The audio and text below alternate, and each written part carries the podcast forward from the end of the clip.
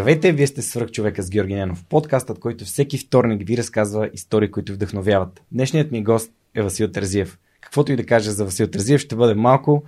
Той е един от съоснователите на Телерик, последствие е придобител от прогрес с най-големия екзит за българска компания до сега. Надяваме се това нещо да се промени съвсем скоро, защото а, покрай този а, невероятен успех за българската предприемачка екосистема, забелязахме и други компании, които започна, започнаха да се утвърждават на световния пазар. Но преди да преминем към нашия епизод, бих искал да благодаря на партньорите на подкаста, благодарение на които този епизод достига до вас. Следващото страхотно IT събитие за сезона е HackConf. Той ще се проведе на 22 и 23 октомври изцяло виртуално. Това е любимото ми събитие и всяка година се опитвам да участвам на него. Ови, COVID ни отне изданието през 2020 година. Като всяка година, HackConf са избрали невероятни лектори, някои от които вече познавате. Разбира се, нашите приятели от Хак са създали специален промокод, ако искате да се възползвате от някои от платените им билети, а не от почти безплатния билет от 1 евро. Промокодът, който може да използвате е The Superhuman Podcast Community 20. Това е 20% отстъпка от вашето участие в онлайн конференцията HackConf 2021. Вярвам, че ще бъде супер полезно и интересно и знам, че може да вземете много от това събитие. Ще се видим онлайн на HackConf 2021. Преминаването на свръхчовекът с Георги Ненов към видео нямаше да бъде възможно без подкрепата на Dynaphos. Затова с Монката искрено ги препоръчваме като място, на което можеш да намериш продукти и решения за фото, видео, бродкаст и кинооборудване, както за любители, така и за професионалисти. От създаването си през 2003 година екипът на Dynaphos има една основна ценност – да работи за клиентите и за общността. В техния шоурум или по телефона ще получиш качествена консултация за това как лесно и изгодно да оборудваш твоето студио. Разбери повече на dinafos.bg Използвай промокод SUPERHUMAN21, за да получиш свръхчовешка отстъпка. Ако развивате стартиращ бизнес, имате нужда от цялостна бизнес стратегия и финансиране за устойчив растеж, Новатор България са хората, които вярвам, че могат да ви помогнат. Основателят на компанията, Данил Петков, е моят най-добър приятел, моят приятел за цели и моят съветник в бизнес развитието и изграждането на свръхчовекът с Георги Ненов. През едните месеци 100 български компании напълно безплатно ще получат оценка на проектите си, а 10 най-добри от тях ще участват в програма на компанията за набиране на рисков капитал. Победителят в цялата програма ще получи директна инвестиция от Новатор. Присъединете се към компаниите, на които Новатор вече помогна. Това са CloudCard, Recheck, Travel by Electric, ProLaspos и Our Love. Научете повече на novator.bg. Вас здравей, благодаря, че приема моята покана. Аз пропуснах всички там, кофаундър на CampusX, част от Eleven, Endeavor, всички тези неща, които целят да, да развиват средата от нас. Благодаря ти, че най-накрая си тук. Това е за мен сбъдната мечта и както преди малко в Инстаграм бях пуснал на стори, малката коледа е 24 септември. Отне ни известно време да се засечем във времето и пространството. Благодаря за така настоятелната покана, която отправиш последните няколко години, но за щастие се събрахме в а, епизода на Свръхчовекът и ми е много приятно да сме заедно тук. Аз ти благодаря, че прие. Знаеш, че при мен нищо не става за сега веднага. Когато е, моите гости са готови и чувстват, че момента е подходящ, пък явно той настъпи днес. Ето ни, седим и си говорим. В следващите няколко часа ще се опитаме да, да разкажем нали, част от част от а, твоята история, за да съберем контекст за хората, които пък по някаква причина са извън нали, нашия си балон и нашата среда, чували са за Телерик, но не знаят кои реално са хората зад, а, зад компанията. А, наскоро а, с Зарко имах среща в The Recursive подкаст. А, надявам се, че скоро и той ще, той ще ми гостува и ще разкаже неговата си пък гледна точка. А, в момента една от твоите мисии е да помагаш на българската стартъп екосистема всячески, което буквално е и това, което свърх човека прави. Опитвам се да помагам на екосистемата на хората, които искат да общуват с хора като теб, нямат възможност, живеят извън София или просто средата им е такава, но пък чрез свърх човека набавят своето вдъхновение. А, моля те, разкажи ми с няколко думи какво, какво правиш в конкретния момент, в който те намираме и след това ще започнем през от самото начало. От самото начало. В момента съм един от партньорите в Eleven Ventures, който е фонд за инвестиране в компании в ранен етап на, на развитие. Общо взето ние сме първи институционален инвеститор и работим с предприемачите, за това да им помогнем да изградат хубава, здрава компания, успешна и реално да продължават те да надграждат просперитета на държавата. Добре, а освен това си в кофаундъри на CampusX. Да, това е. Телерик Академия също. Това са част от нашите дечица, едни от любимите ни проекти. А, между другото, не знам дали знаеш, но последния, епизод, а, последния въпрос на епизода съм си го откраднал от моята среща с Веско Колев. Така ли? И това е нещо, което ви обсъждахте на DFBG All in One. А, именно как да направим една България едно по-щастливо място, чрез създаване на повече продуктови компании. А, е вашия отговор и затова го задавам на, на, на всички мои гости, за да, за да видим и те, тези свръхчовеци, какво мислят и как бихме могли ние като общество да, да работим на там, че България да стане по-приятно място за живот и за отглеждане не само на нашите деца, ами реално децата на нашите деца. Да. Така че откраднал съм си нещо от вас. Еми, трябва, трябва да ги говорим тези неща, тъй като България е едно прекрасно място. Точно това си говорихме с шофьора на таксито, докато идвах насам, че с годините все повече и аз и хората около мен заобичват а, страната ни. Имаме очите да видим всичките красиви неща, и хората, и природата, и, и възможностите. А, това го казват и не само нали, хора от нашето обкръжение, много от чужденците, които идват в България, много от българите, които не са се връщали от известно време и те са много а, позитивно впечатлени. Много над очакванията им. И въпросът е ние да прогледнем и след като прогледнем да запретнем ръкави и да направим а, това, което зависи от нас. А ние можем много работи да направим. Много... Ако играем отборно. Да, това съществено се различава от а, така стигмата, че в таксито чуваш само е съсипаха тази държава. А, това ми звучи като един приятен разговор с а, таксиметрови шофьор, който си имал тази сутрин. Ами Сещаш беше, се беше, за други беше, такива, беше защото това приятен. са, може би тези хора са един такъв барометър на обществото, при тях сядат различни хора, които, с които си говорят на различни теми. Те са, те са наистина много добра извадка и разговорите са винаги интересни от глобалните конспирации, за това всички как са против нас, има ли, няма ли COVID, какво седи зад всичките неща и хора, които ти обясняват нещата от живота, до други хора, които по някакво стечение на обстоятелствата са се озовали до това да карат такси. Много интересни хора е, е имало. За щастие все повече попадам, не знам, може би и късмет на, на хора, които са доста по-позитивни и вярват, че нещата ще станат. Още 2018 година си спомням как съм пътувах с такси, прибирах се от някъде, може би от Слатина и таксиметровия шофьор ми сподели, че е карал такси в, а, в Залцбург и се е прибрал. И аз го питах защо. И той каза, как защо? Да си сбъдна мечтата. И аз го питах, каква е твоята мечта? И той, да гледам пчели. И а това наистина може да те накара да се замислиш, че а, има хора, които наистина са избрали България за място, където да сбъднат мечтите си. И не е, не е задушно да занимават, нали, да, да са предприемачи в а, смисъла на а, тези огромни компании, но това също си е предприемчивост.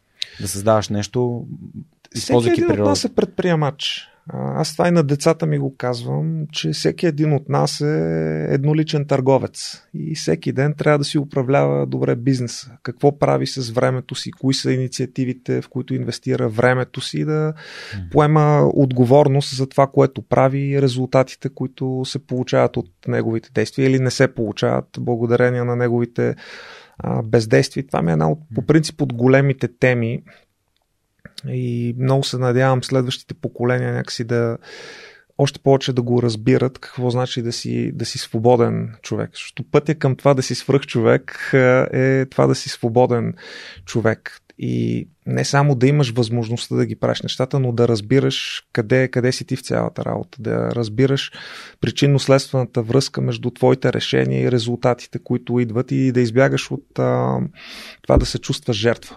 Това е, това е нещото, според мен, което най-много ни пречи. Не само като предприемаческа общност, защото там е малко по-изчистено, но въобще като общество да не се чувстваме жертви, а да знаем, че във всеки един момент много повече, отколкото предполагаме на пръв поглед, неща зависят от нас и ние можем да ги променим към по-добро, да направим нещо, но това е личен избор, който във всеки един момент правим. Бре, ти вече започна с това, че си родител.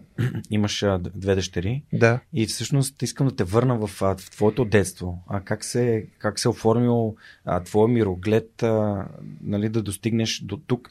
А, учил си в първа английска. Да. Защо в първа английска? Разкажи ми малко повече за всъщност Защо в семейството английска? ти, как това, което нали, твоите родители са ти дали, защото първа английска е едно от елитните училища на София, аз съм завършил немската гимназия, а ти в последствие отиваш да учиш и в американския Благоевград. Да. Малко да дадем контекст. малко контекст. Ами реално аз като завършвах седми клас, общо взето имах две възможности. Едното беше американския колеж, който тогава мисля, че беше първата година от повторното му започване. А, и там, а, за, мисля, че една точка не успях да се, да се вредя. И реално втората ми опция беше да влезна в английската с а, приравнителен. Аз имах добър успех. А, само шестици, там 6-7 клас, това, което се използваше, но не бях безкрайно добър в, в писането. Тогава още не, не си вярвах, че, че мога да, да пиша и реално шанса ми беше с приравнителен в английската и аз така влезнах, спестих си подготвителен клас и се събрахме с а, всякакви други а, хора от кол и въже, влезнали с а, приравнителен в за клас на, на английската И аз съм бил за клас, Да. но в немската. А, и с мен също не са ме приели в американския колеж, заради факта, че не мога да пиша. Така че тук вече намирам някакви сходства. Да, еми да. И да, не- съжалявам много. Там, където родителите помогнаха, че аз имах доброто желание да ходя в спортно училище. Исках да ставам футболист. Но те така ми помогнаха в ранното опа, кариерно развитие и споделиха, че избора си е мой, но всъщност трябва много сериозно да се замисля да не ходя в спортно училище. И като цяло беше добро, добро решение. Но, много съм си доволен от гимназията, от хората, с които бяхме там. А, някои от тях продължиха в американския, така че нашите приятелства още дълги години а, си се развиваха. М. Като цяло едно страхотно училище и сега малката ми девойка, това е един от а, топ изборите. Защото Тя сега е седми клас. Брат ми завърши английската гимназия, така че а, и доста мои приятели също. Но а, как се насочи към, понеже аз чух историята на Зарко, как попада в, а, в Американския университет в Благоевград в тези смътни години там между 96-та, 7-8. Та, всъщност ти как избра точно този университет? Ми мен бяха приели в Штатите и то в доста добър университет. Обаче всичките ми приятели от класа влезнаха в американски. Е, сега имах дилема да ходя ли в Штатите, не ми оклетне драк, или да отида с всичките другарчета в американския. И общо взето преценката ми беше, окей, 4 години, ще бъде хубаво, с приятели, хубав студентски живот, после ще поработя малко, после ще направя магистратура в Штатите и ще стана инвестиционен банкер. Това беше оригиналния план. Не се получи много, но Първата част на инвестиционен банкер си е бъднал. Инвестиционен. Еби, аз, аз се шегувам колко бягах от а, света на финансите и по малко за обиколен път се върнах там. А, всъщност, разкажи ми за... Понеже се подгот... подготвяйки се гледах гостуването ти на Leader Talks и ти там споделяш а, за първата ти работа и всъщност как първата ти работа реално става телерик в последствие, нали, когато създавате компанията, но това ли ти е първата работа всъщност? Е, не, аз работил доста, доста по-малък. Занимавал съм се с... Какво си правил? Занимавах се с недвижими имоти. Това ми беше първия досек като млад левент на 17 години. Първи... Благоевград ли? Не, не, не. В, в София още. Аз си бях ученик и подработвах други неща, които през годините съм вършил. Частично тя майка ми имаше фирма за недвижими имоти. Mm-hmm. Затова недвижимите имоти ми се е налагало да се занимавам а, с, с тях през, mm. през годините. Но първата ми а, работа беше в една компания, основана от а, по-възрастни от мен възпитаници на, на американския от най-умните хора, с които съм работил. Не беше много успешна, но затова пък имаше своята мисия в а, живота на всички ни. Събра страхотни хора и там, там реално аз се запознах с а, Христо Косев един от съоснователите mm-hmm. на, на Телерик. И там нещата не се развиха поради много, много причини mm-hmm. изключително добре, но после всеки един от нас се реализира както трябва. А, всъщност, много интересно, че сподели за, за това, че майка ти е имала бизнес нали, с недвижими имоти, пък а, още в предварителния разговор си говорихме за самото предприемачество. А, и започвам да изследвам дали ролята на родителите, тъй като моите са научни работници двамата, по някакъв начин дава пример на, а, на хората за това дали да бъдат предприемчиви или не. Естествено има всякакви изключения. Просто ми е интересно дали си забелязал предприемачеството и това ти е правило впечатление, а, но пък инвестиционен банкер си е работа в, а, в, в компания да. на Уолл Стрит, нали, например, или в Лондон. Да. Не бих казал, че предприемачеството е нещо, което имаме като ДНК mm-hmm. в, в семейството. Аз и не съм си представил, че ще бъда предприемач. Просто при мен е било щастливо стечение на обстоятелствата. Баща ми в годините на прехода пробва да прави частен бизнес. Общо взето видя, че това не е, не е неговото. Много по-добре се справя да прави други хора успешни. А, майка ми, тя тръгна да се занимава с недвижими имоти и предприемачество а, на, късни, на късни години получаваше и се, а, но и, и тя не е в така ДНК-то си предприемач, тя по-скоро винаги е била водена от чувството да предостави много добра услуга, да направи хората щастливи, а не примерно да изгради най-голямата и успешна фирма за недвижими имоти. А, и това беше един от, от моментите, където аз трябваше да избирам дали да тръгна по пътя на а, в IT света или да общо взето наследя фирмата за недвижими имоти, но мен технологиите ми бяха значително по-интересни. Интересната част от цялата история и многото за Жоро е, че а, при мен интереса към технологиите се появи изключително късно. Аз то преди да отидем на 21 годишна възраст в щатите на бригада а, и в края на тая бригада реално да се случат някои неща, които да ме завъртят към света на технологиите, не съм имал никакъв интерес. Mm. Microsoft, Word, PowerPoint, Excel, колкото да си направя курсовите работи, браузъра да потърся нещо и абсолютно никакъв интерес не съм mm-hmm имал към това, но просто така се случиха нещата, че в края на тази бригада имах възможност да поостана още малко. Останах един месец на гости на един приятел на баща ми и той, за да не бъда съвсем безполезен през това време, ме накара да помагам на, на жена му, която внедряваше ERP CRM системи за разни местни клиенти в Мейн. Аз викам, ще помагам, а нищо не разбирам и тия съкръщения въобще не знаех какво значи, ама нали със самочувствие. Викам, ще разбера. И така от едно на, на друго стана ми доста интересно и тогава и аз съм разказвал тази история, но открих а, едно нещо наречено интернет телефония, как от компютъра се обаждаш а, на всеки телефон в а, света и струва 5 цента. Тогава от ако звъниш от България до Штатите, беше 3 долара, 5 долара на минута. И викам, а, тук, тук ще, стане, ще стане нещо. Инвестирах всичките ми пари да купа едно устройство, а, което позволяваше дори да няма нужда от компютър, ми като такова dial-up модем, че от едната страна вкарваш кабела на телефона, от другата телефона, набиваш един код и магия. Можеш да звъниш за малко пари навсякъде в света с такива prepaid карти, с които си топваш ап mm-hmm. акаунта. Тръгнах аз това нещо да го правя, като се върнах с разни приятели, но не се получи. Не, не бяха всички от екипа достатъчно мотивирани, времената бяха други. Ти отиваш на разни 50 годишни а, хора, собственици на фирми, да им продаваш а, вудо магия, как а, сметките им ще станат с една нула по-малко.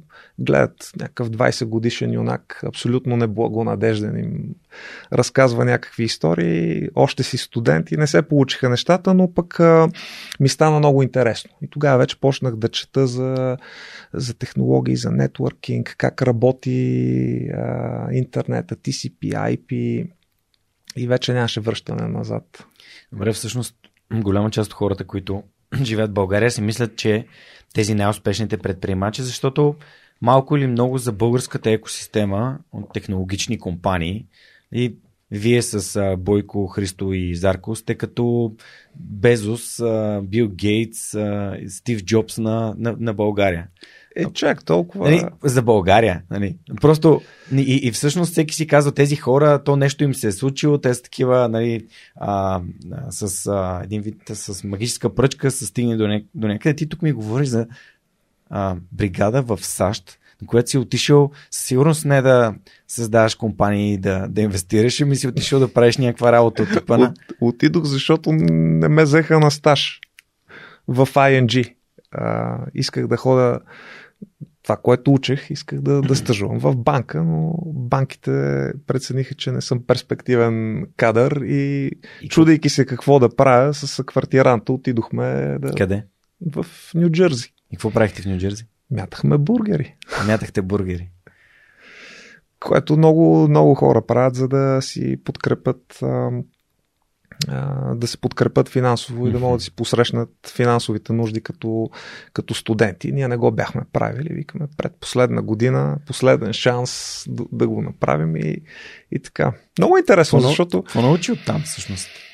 Ами, едно нещо, което аз така или че го знаех и това е, че няма гадна и срамна работа. Има работа, дето плаща сметките, има липса на работа, дето не плаща сметките и общо взето, както казват, залудо работи, залудо не стои. Когато и това го виждаш и после в живота много пъти, че като си активен, като се занимаваш с а, неща, те вратите се отварят една след друга. И най-опасното нещо, което може да си причиниш е да седиш и да мислиш и да мислиш, ама защо мен не ми се получават нещата, защо аз нямам късмет, ма що аз, ма що това, що това.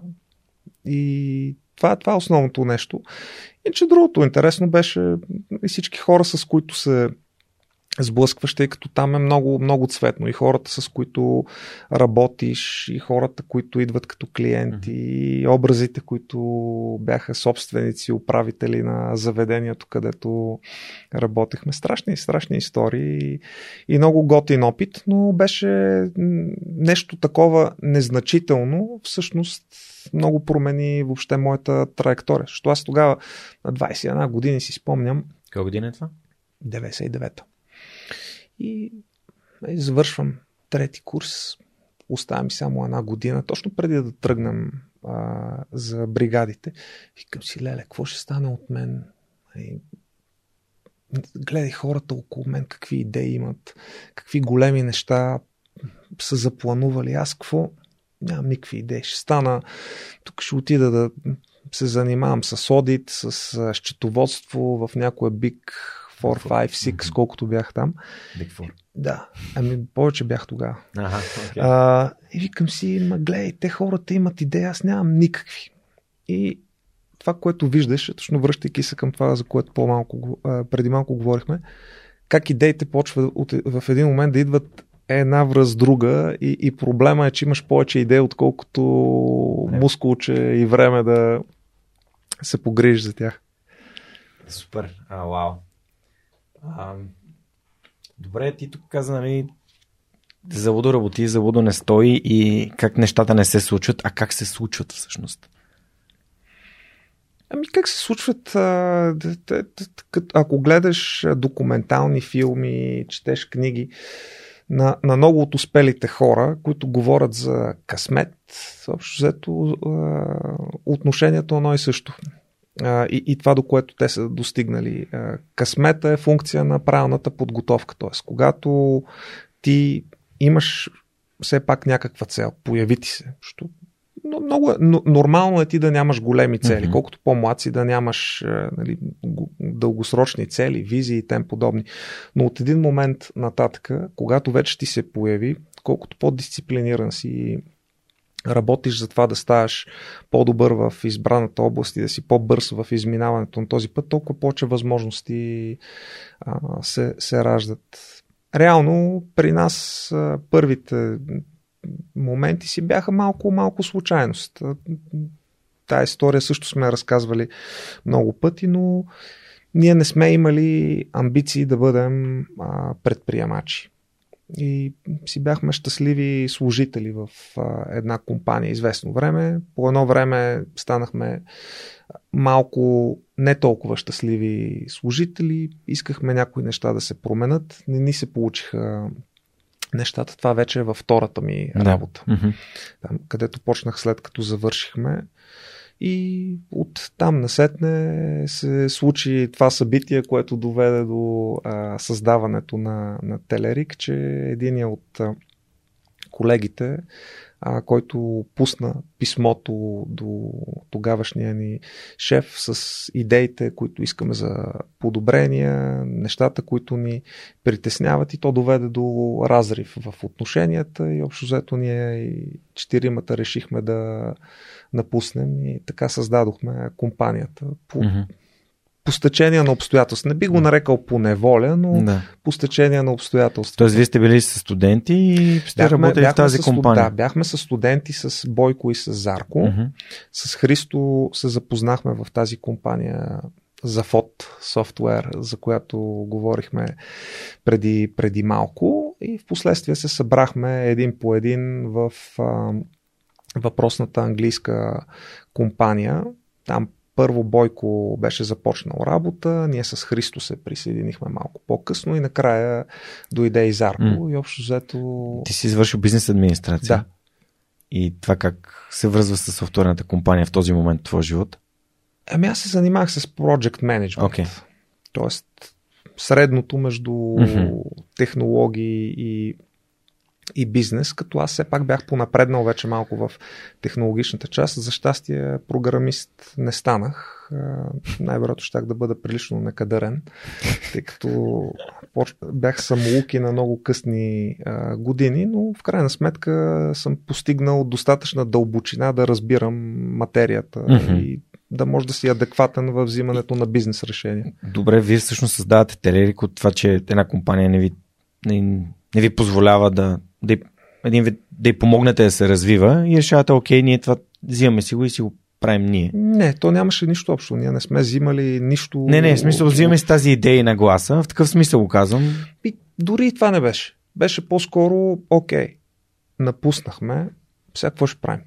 И айде да се пробваме заедно да направим. Всеки един от нас нали, са му минавали някакви идеи да, да си направи нещо негово си някой ден, защото така нали, правят и други, и други хора но без да сме го мислили, планирали.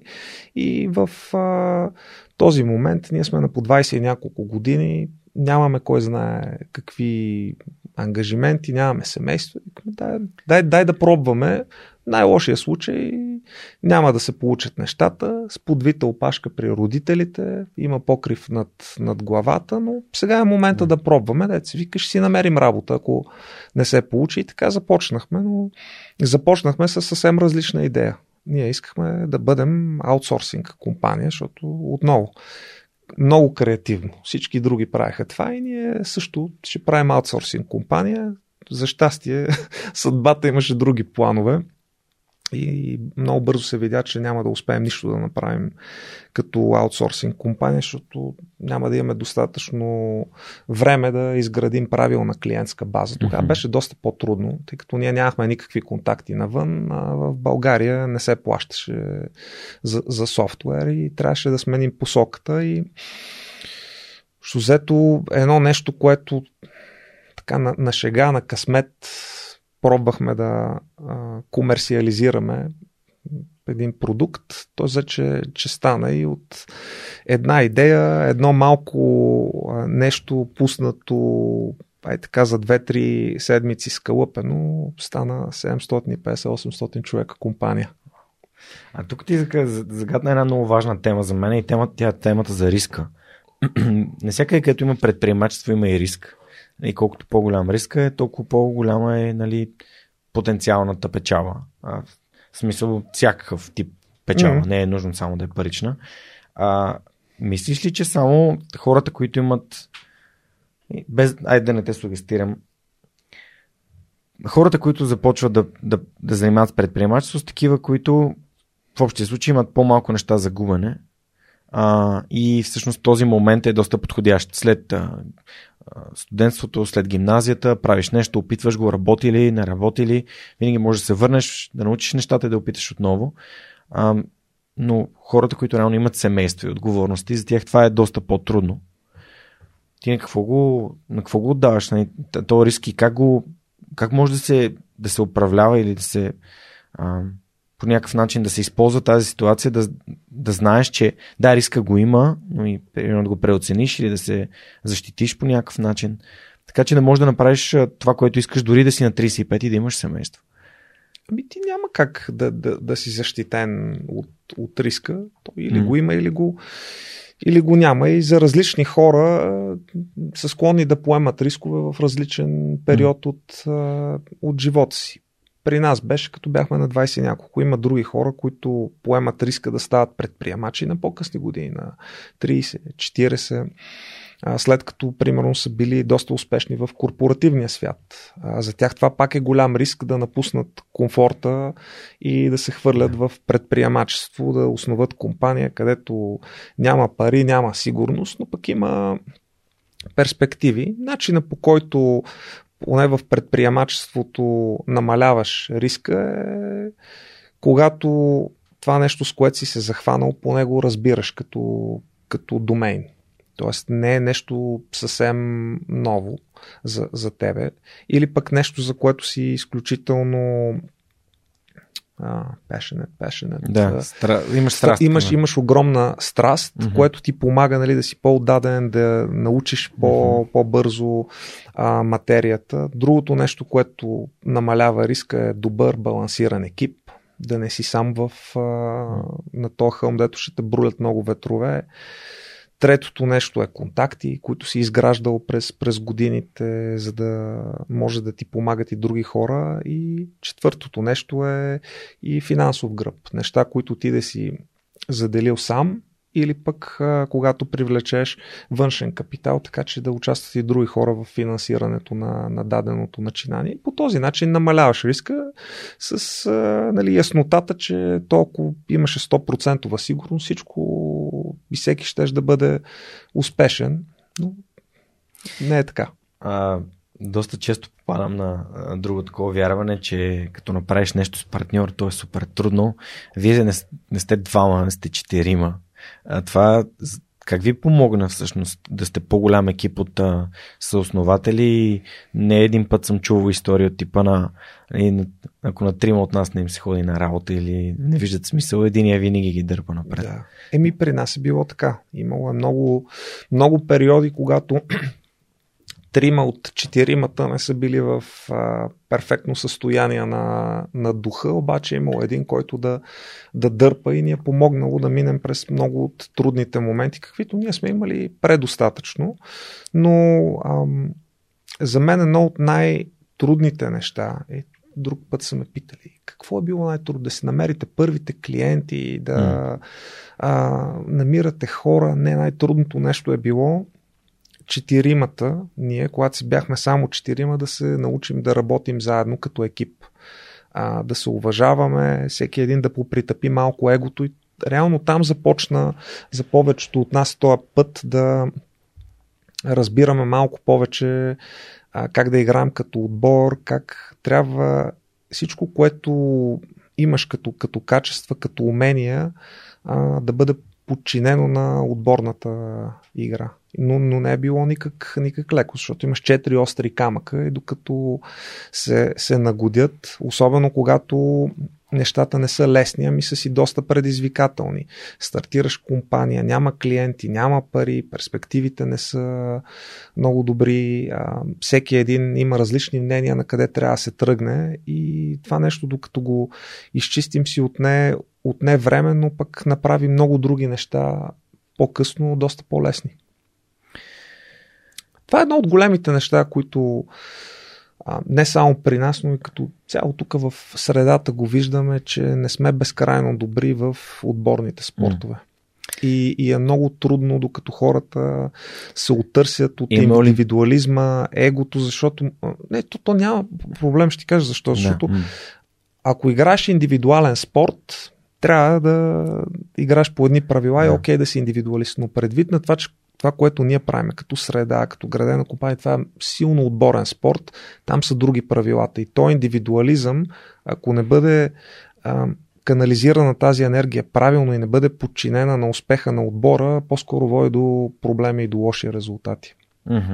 И това, това го споделям, защото ми е една от болките като общество и като екосистема, че все още не сме безкрайно добри в отборната игра.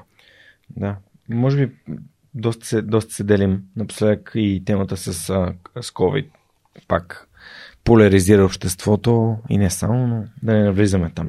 Да, та, там, там няма ни стигнат няколко няма, часа. Да.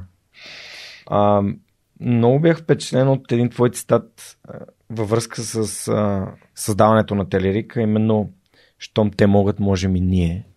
А това е едно от нещата, които се надявам, че хората си взимат от свръхчовека щом Васко може, щом Бойко може, щом Лазар може, а защо да не мога и аз? И се опитвам, раз, разказвайки вашите истории, да накарам хората да си кажат, добре, и аз мога, и както и да. Стайнбек го казва в Наистина Трая, и ти можеш. Mm. А, ще, ще цитирам а, Преслав Наков, брата на Светлио Наков. Да, да, и него го познавам. Да, който е много, много виден а, учен, той ми каза веднъж едно нещо, което беше като смешка, но ми е останало като спомен. За разликата между работната етика на японеца и на арабина. Не искам да звучи нали, политически некоректно, но е добра иллюстрация, защото не са само арабите, които мислят по този начин. Та японеца гледа проблем и казва, това може да го направи и да го реши всеки. Значи задължително трябва да го да мога да го реша и аз. И това никой не го е решил. Значи задължително е да намеря начин да го реша аз. Как мисли арабина и българина в повечето случаи. Този проблем може да го реши всеки. И задълж... няма никакъв смисъл да мога да го решавам и аз. Този проблем не може да го реши никой е, със сигурност не съм човека, дето да го реши. И надеждата ми е все повече да припознаваме е, работната етика и мисленето на, на японците и на други подобни нации, където а, си казваш, щом всички могат, и аз мога. А пък ако никой не е успял пред мен, преди мен, що пък аз да не съм да. първия? Може би това ми е съдбата биографията на Арнолд го има това. Значи аз ще бъда първия, който ще го направи. Не, да. а, много яко. А, добре, всъщност, вие започвате четиримата в какъв момент а, и да се, започнаха да, да се случват нещата така, че да, да, се, да се развивате, стават все повече. Преди малко ми сподели за едно офисче в Бъкстон. Да, с 11 човека. започнахме. Е, не, това беше само една от стаите. Имаше и това вече беше когато ни беше тясно и бяхме 150 човека, може би, компания. Съм позабрал, 100-150 човека бяхме там разхвърлени по етажите на сградата на Интрансмаш в Бъкстон, първия ни офис. Но започнахме от а, една стайчка, която оборудвахме с мебели, които ни бяха подарени от разни други фирми, де си изчистваха офисите. И ние с зарето на гръбче, 6 етажа нагоре по стълбите, бюро по бюро си обзаведохме офиса. Това е гаража. Това е гаража на Интрансмаш, е гаража на българ, българския IBM и... Да, да. А, много мили, мили спомени. Та, когато си толкова потопен във всичко, което правиш а, днес, и, и това е нали, друга, друга тема, по която може да поговорим, но, но аз наистина ако не е подобен формат и някой да ме връща в, в миналото, тези, тези картини не, не изплуват. Ти си толкова фокусиран на къде си днес и на къде си тръгнал, че тези, тези неща са така малко избледнели, но сега нахуха мили спомени за това откъде сме почнали, дните Не. без а, интернет, когато се борихме с интернет доставчици, пък интернета ни беше безжичен, а там е съседна сграда на разузнаването и заглушаваха целия а, сигнал, та нямахме, та имахме един, един период, две-три седмици без интернет и с dial-up кабелчето пренасяхме данните веднъж на ден.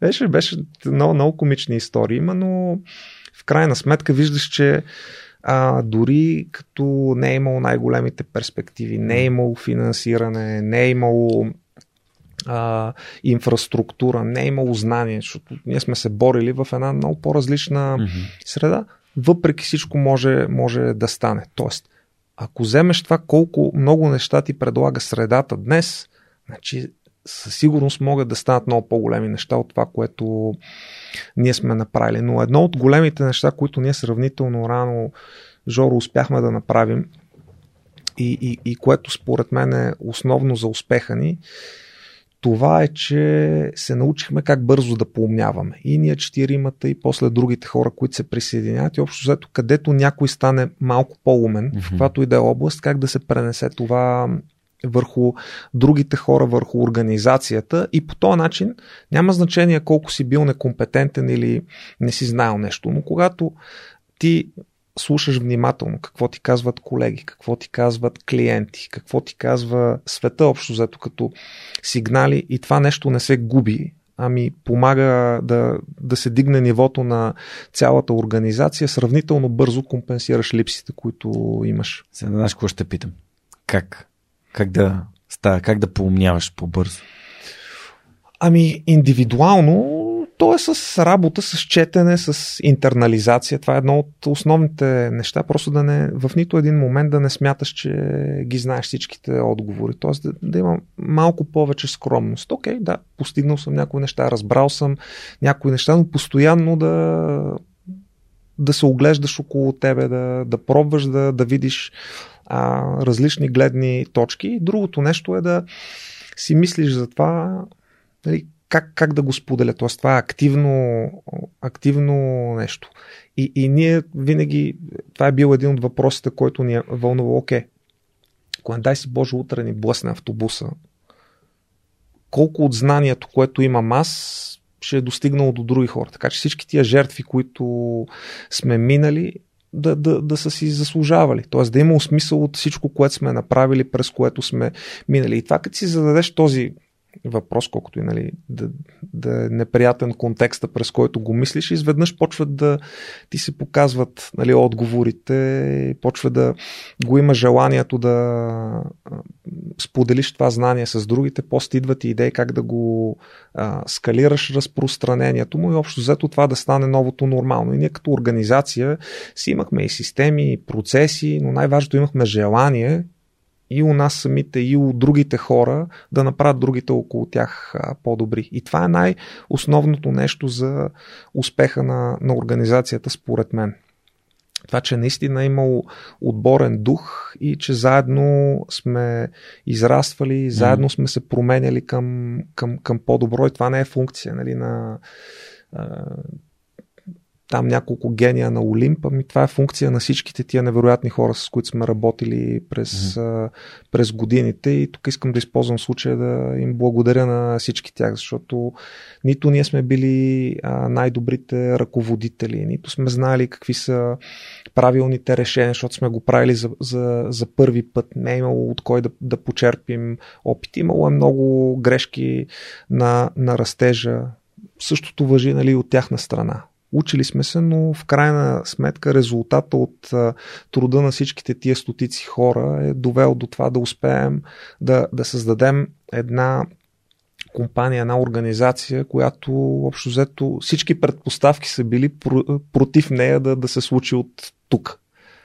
Всъщност това ми звучи като изграждане на култура на споделяне, което пък изгражда и култура на, на взаимопомощ и всъщност на, на, на изграждане на качествени взаимоотношения. Защото да. когато всеки човек, който е научил нещо, иска да го сподели с останалите, ам, то си е принос. А, той е принос и за единия, и за другия единия, защото се развива по-бързо, когато една информация е снесена по, по достъпен начин от някой, който вече я има. Mm-hmm. Това буквално е най-лесният начин да се развиваш. И не само в а, бизнеса, но и, и в бойните спортове, и в каквото и да е друго. А, дори в фитнеса, когато си вземеш треньор, който знае всички mm-hmm. неща, които ти не знаеш, е много по-бързо ще прогресираш, отколкото ако сам седнеш да ги четеш. А, всъщност, как изградихте тази цялата култура на... Аз знам, чул съм легенди за Open Space, в който вие седите между хората, които работят. А, а, легендата за това как всеки си е QA Customer Service, а, да. без значение дали е най-великият програмист на света или... А, да, всъщност, как го, как го създавахте това? Защото то си е буквално като едно семейство от 800 души нали, към, към Ми, доста, доста доста инвестиции са направени от към, от към време.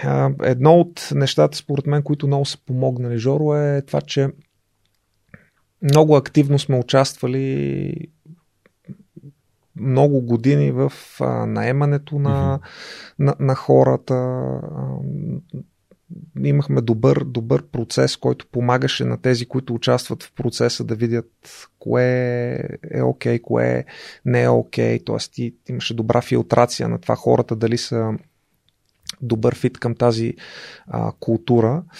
А, това, което е, е помагало е, че ние, примерно, докато бяхме 100-100 косур човека, всеки месец сме се виждали с всеки един човек.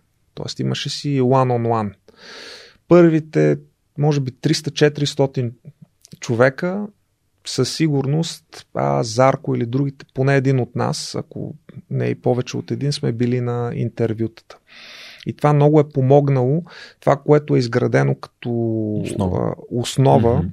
от ранните дни с ранните служители да се пренася доста по-добре върху другото нещо са, че просто начина на работа беше, доколкото сме могли, изграден около определени а, ценности, които са, че носиш отговорност за действията ти. Едно от първите неща, които промениха работната култура, беше точно създаването на а, екипи, които не са функционално разделени, ами са общо взето, както ти каза, от А до Я изграждането на един продукт. Всичките девелопери, QA, а, тек саппорт, документация, дизайнери, ако има такива.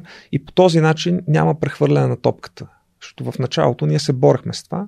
Ние, девелоперите, пишем код. Ние не, не тестваме.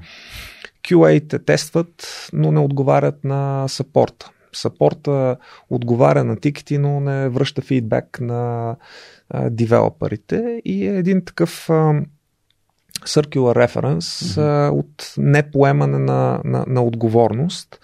И това като го като минахме към mission-centric организация, където всичките носят отговорност, всичките участват в сапорта и отговарят на клиентите, изпитват болката, много бързо се промениха нещата и хората разбраха, че всъщност ако правиме глупости, после плащаме всичките цената. Има много повече сапорт, много повече недоволни клиенти. Щем, не щем, нали, не може да си заровим главата в пяска, ни се налага да mm. работим с тях. И вместо да работим по нови технологии, нови неща, да се развиваме като професионалисти, като хора, нас ни съсипват от сапорт и то такъв, който е негативен, защото нали, ни се карат малко или много.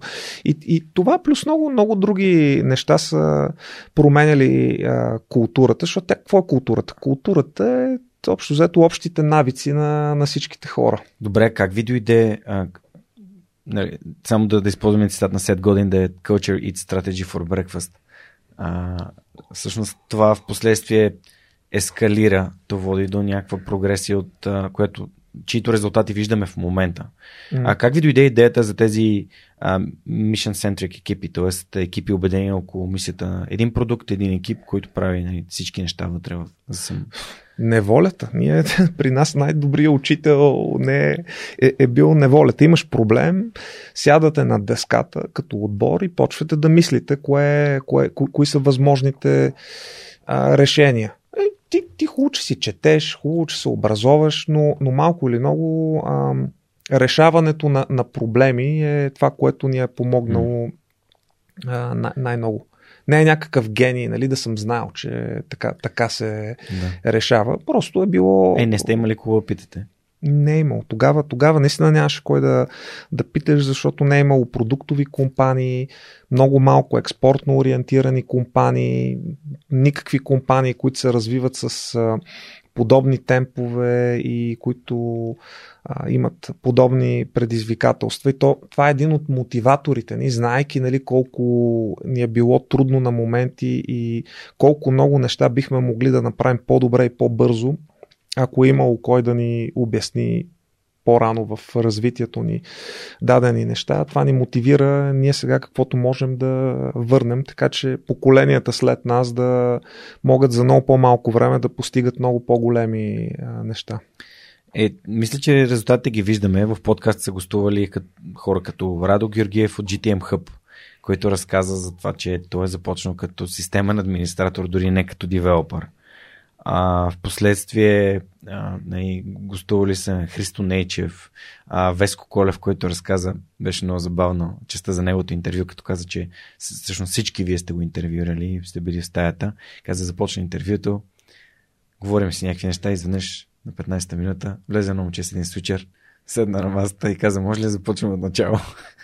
Е, това е един от редките случаи, където явно съм подходил доста невъзпитано, защото мен тези работи много ме е, дразнят. Не, но аз не го казвам като, като, като органност, но, но, е, но е забавно как в смисъл целият екип го взима това нещо като решение и а, всъщност и, и Веско беше много така, за мен беше много як разговор. Един от малкото подкасти, които сме записали два пъти, защото аз свърши паметта в а, рекордера и Еха. нямахме звука, за което съм му благодарен, че, че се съгласи. Та всъщност това, което исках да, нали, това, което искам да кажа е, че това, което вие сте положили тогава като основа на организацията, именно екипи, които работят, целият екип работи върху този продукт и в момента се отделят нали, реално новите а, така, ефекта на Телерик, нали, лавината е нали, GTM Hub, Office R&D, там компаниите, които са 40-50 компании са вече. Да. Вау. Да, Payhawk. Изненадващо голям е броя компании, основани изцяло от бивши служители, mm. където един е от mm хората преди това е. Да, бил, някой, бил при нас. аз споделих някой, има ли някой, който пропускам? Ами има Жоро от Нитро пак и от SMS Bump също е Ето, SMS колега. Bump, партньорите на подкаста за къмпейните да, да, въпроси да. ще минем след малко. а, кои други? Има ги там, ние ги, ги изброихме. Кой, кой, кой друг? Moldshift, Field on Track, Evelico, Atration, много компании, сервис компании, продуктови компании, Rebellious, които правят игри. Не, не, не искам нали, да Radzen, които правят девелопър, тулинг. Страшно, страшно много компании, които правят страшно интересни неща и а, много стискам палци на тях да ни, да ни задминат. Да, стискам. А, защото за разлика от много хора, и които казват, то след мене науката свършва, след мене свършва предприемачеството, за нас ви, поне от по-така вече зрелите ни години успеха се измерва основно в, в това. Доколко хората след нас, особено тия, на които сме могли да дадем някакъв старт, ще ни а, задминат и ще бъдат отговорни към mm. а, репликирането на на това и за щастие то се, то се случва. Мечтаят много по-големи неща да направят, много по-смели стъпки, много по-добре си управляват компаниите, защото вече са видяли какво да се прави, какво не се прави. Много по-свързани са и вътрешно и с а, света и сега от, от страни като инвеститори, приятели, самишленици седим и гледаме и се радваме на успехите им. Това е една от въпросите, които съм си отбелязал. После да си говорим за отговорността на, на успеха. Всъщност, каква е отговорността на хората, които успяват. А, и ще минем към нея след мъничко. А, искам обаче да те върна нали, на, на тези, тези компании, които всъщност а, сега получават Series A, Series B, и нали, пеха 100 ми, мисля, че взех към 100 милиона. Не, не. Идва. Идва за, okay. за момента са сам, само на 20 последния рунд. Не, защото последния рунд на GTM Hub е 30. Да. А, Payhawk имаше, да, аз не може би нещо съм се объркал от към, а, но това не е малко. Мисля, това е Series B да вземеш 30 милиона. Не са. А... Но, но дете се казва, те, те първа започват. Да, да, ето и Fight, нали, което всъщност е най-големия екзит на нали, на компания, нали, подкрепена от, от, от Launch Hub, от mm-hmm. Bulgarian Venture Capital и BrightCap. А, съответно, това значи, че скоро ще има. Нали, аз, аз се надявам скоро да има Unicorn, даже си имам един любим от, от, от вашите компании, Dronamics, нали? Някакси така. Чакаме го, ги, чакаме ги. А, така, така ги виждам нещата, но това си е мо, моето си така логическо виждане от, от, отвън, но като бивш логистик и като човек, който е запленен от mm. нали, авиацията, а свилени и екипа на, на Dronamics много, много ме кефят. Ние реално снимахме подкаста в тяхното хале. Да, да, беше много, много е впечатляващо. А, добре, как, как се стигна до, до реално до продажбата и всъщност а, какви бяха твоите размисли за това, окей, как продължава играта от тук на след? Mm-hmm. Защото вече малко зачеркнахме темата. Да. Да ти кажа, не съм а, нито аз, нито другите сме имали а, някакво съжаление за това, което mm. сме направили. Питали сме, ама трудно ли ти беше, плакали много. Не, не съм плакал много, не ми е било безкрайно трудно. Направили сме правилното нещо в правилния момент. За нас като организация тогава а, ние, ние бяхме в такава фаза, че а, работехме здраво за това да станем а, публична компания. Това ни беше амбиция. Да станем първата компания тръгнала от България, която да стане публична. А, и имаше всички шансове да стане, но ни деляха едни, може би, 2-3 години, за да стигнем до правилния, до, до нужния revenue base, т.е. да минеме 100 косур милиона, да имаме път към 300, защото ти, такава е играта. Ти трябва не само да удариш определен revenue milestone, но да имаш път към доста значим растеж в годините след това. Което а, беше предизвикателно от гледна точка на няколко неща. Едното е, че най-голямата част от бизнеса ни, Developer Tools, а, растеше по-бавно, отколкото а, нали, беше mm-hmm. нужно. Поради open source, поради много неща, които се, се случваха но и то беше страхотен бизнес, но не можеше да расте с тия 40-50%, които, които бяха необходими. Новите неща, които работехме, Mobility платформа, SiteFinity и тем проче, те те първа отлепяха. И ти ще да имаш едни 2-3 години, където Общо взето трябва всички да се размажат от екипа, от, от работа, от стрес, за, за да успеят всичките нови неща да, да дръпнат достатъчно и вече да изкарат компанията на друга траектория, да смениш тотално стратегията от Tools компания, да станеш платформ, кампани, което нали, почва да се блъска с ДНК-то, а, изграждането на, на екипи. При нас имаше много голяма дупка между а, синьор хората и всички хора, нали, по, а, ко- които бяха по-ангажирани с day-to-day нещата, изграждането на този middle management, а, дистрибутиран по света, не беше най-лесното а, нещо. И общо взето а, пред нас стоеше въпроса дали да рискуваме здравето на организацията, на, на всички хора, нашето собствено, или да видим за някакви други възможности. Точно докато имахме такива дебати, почнаха да се появяват да се проявява интерес от външни компании, които ние в началото не им обръщахме внимание, но в един момент си казахме, окей, дай да видим какво, какво има там. И общо заето така започнахме процес, който свърши с а, това да продадем компанията на Progress Software, където имахме а, добри идеи за това как могат да се, да се случат нещата. И за нас беше едно е, е, един крайен резултат, който работи добре за нас, за служители, за инвеститори, за средата, тъй като ти колкото, когато има пари, които се рециклират, както историята доказва в последствие, ти, ти, ти можеш да направиш доста повече неща за средата. Плюс това имаш и време вече да, да се отдадеш на, на други неща и това, което се случи, беше един логичен а, край. Другото нещо, което, Жоро, не знам дали сме го споделяли, но което също си беше една много важна част от разговорите, е, че ако бяхме тръгнали по пътя да ставаме публична компания, трябваше или аз или Зарко да се преместим в Штатите. Зарко никога не му е седял на дневен ред. При мен също общо взето, тъй като съпругата ми, тя каза ми, ти ако искаш отивай, ма аз и децата оставаме.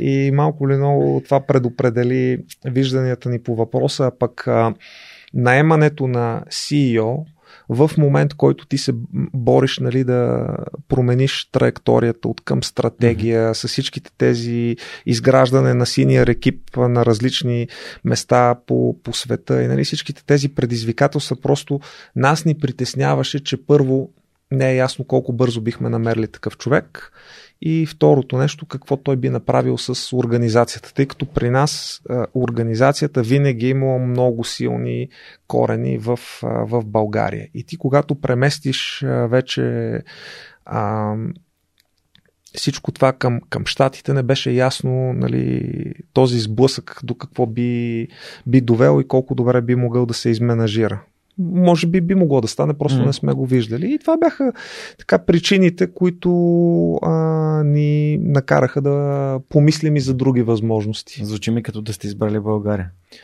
Ми да.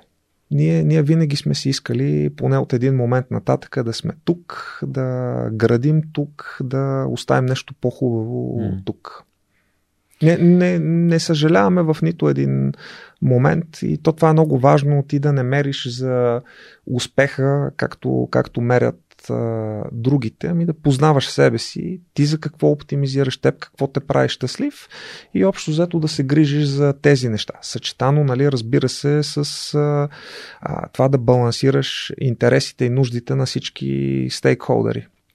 Едно от нещата, които за нас беше важно също така е а, да има и всичките тези хора, които са повярвали на каузата, които са работили здраво, да имат а, добър резултат финансов от а, това. И тези 350 човека, които имаха акции и опции в а, фирмата, за тях също беше един добър старт а, в, в живота. И аз мятам, че колективно сме направили най-доброто, на което сме били способни. Още не съм стигнал до Насим Талеб Skin in the Game, но всъщност аз самия съдейки по себе си, когато хората имат, те са част от нещо, от, към, било то от компания, било то от ето капачки за бъдеще, но много силен mm. такъв пример.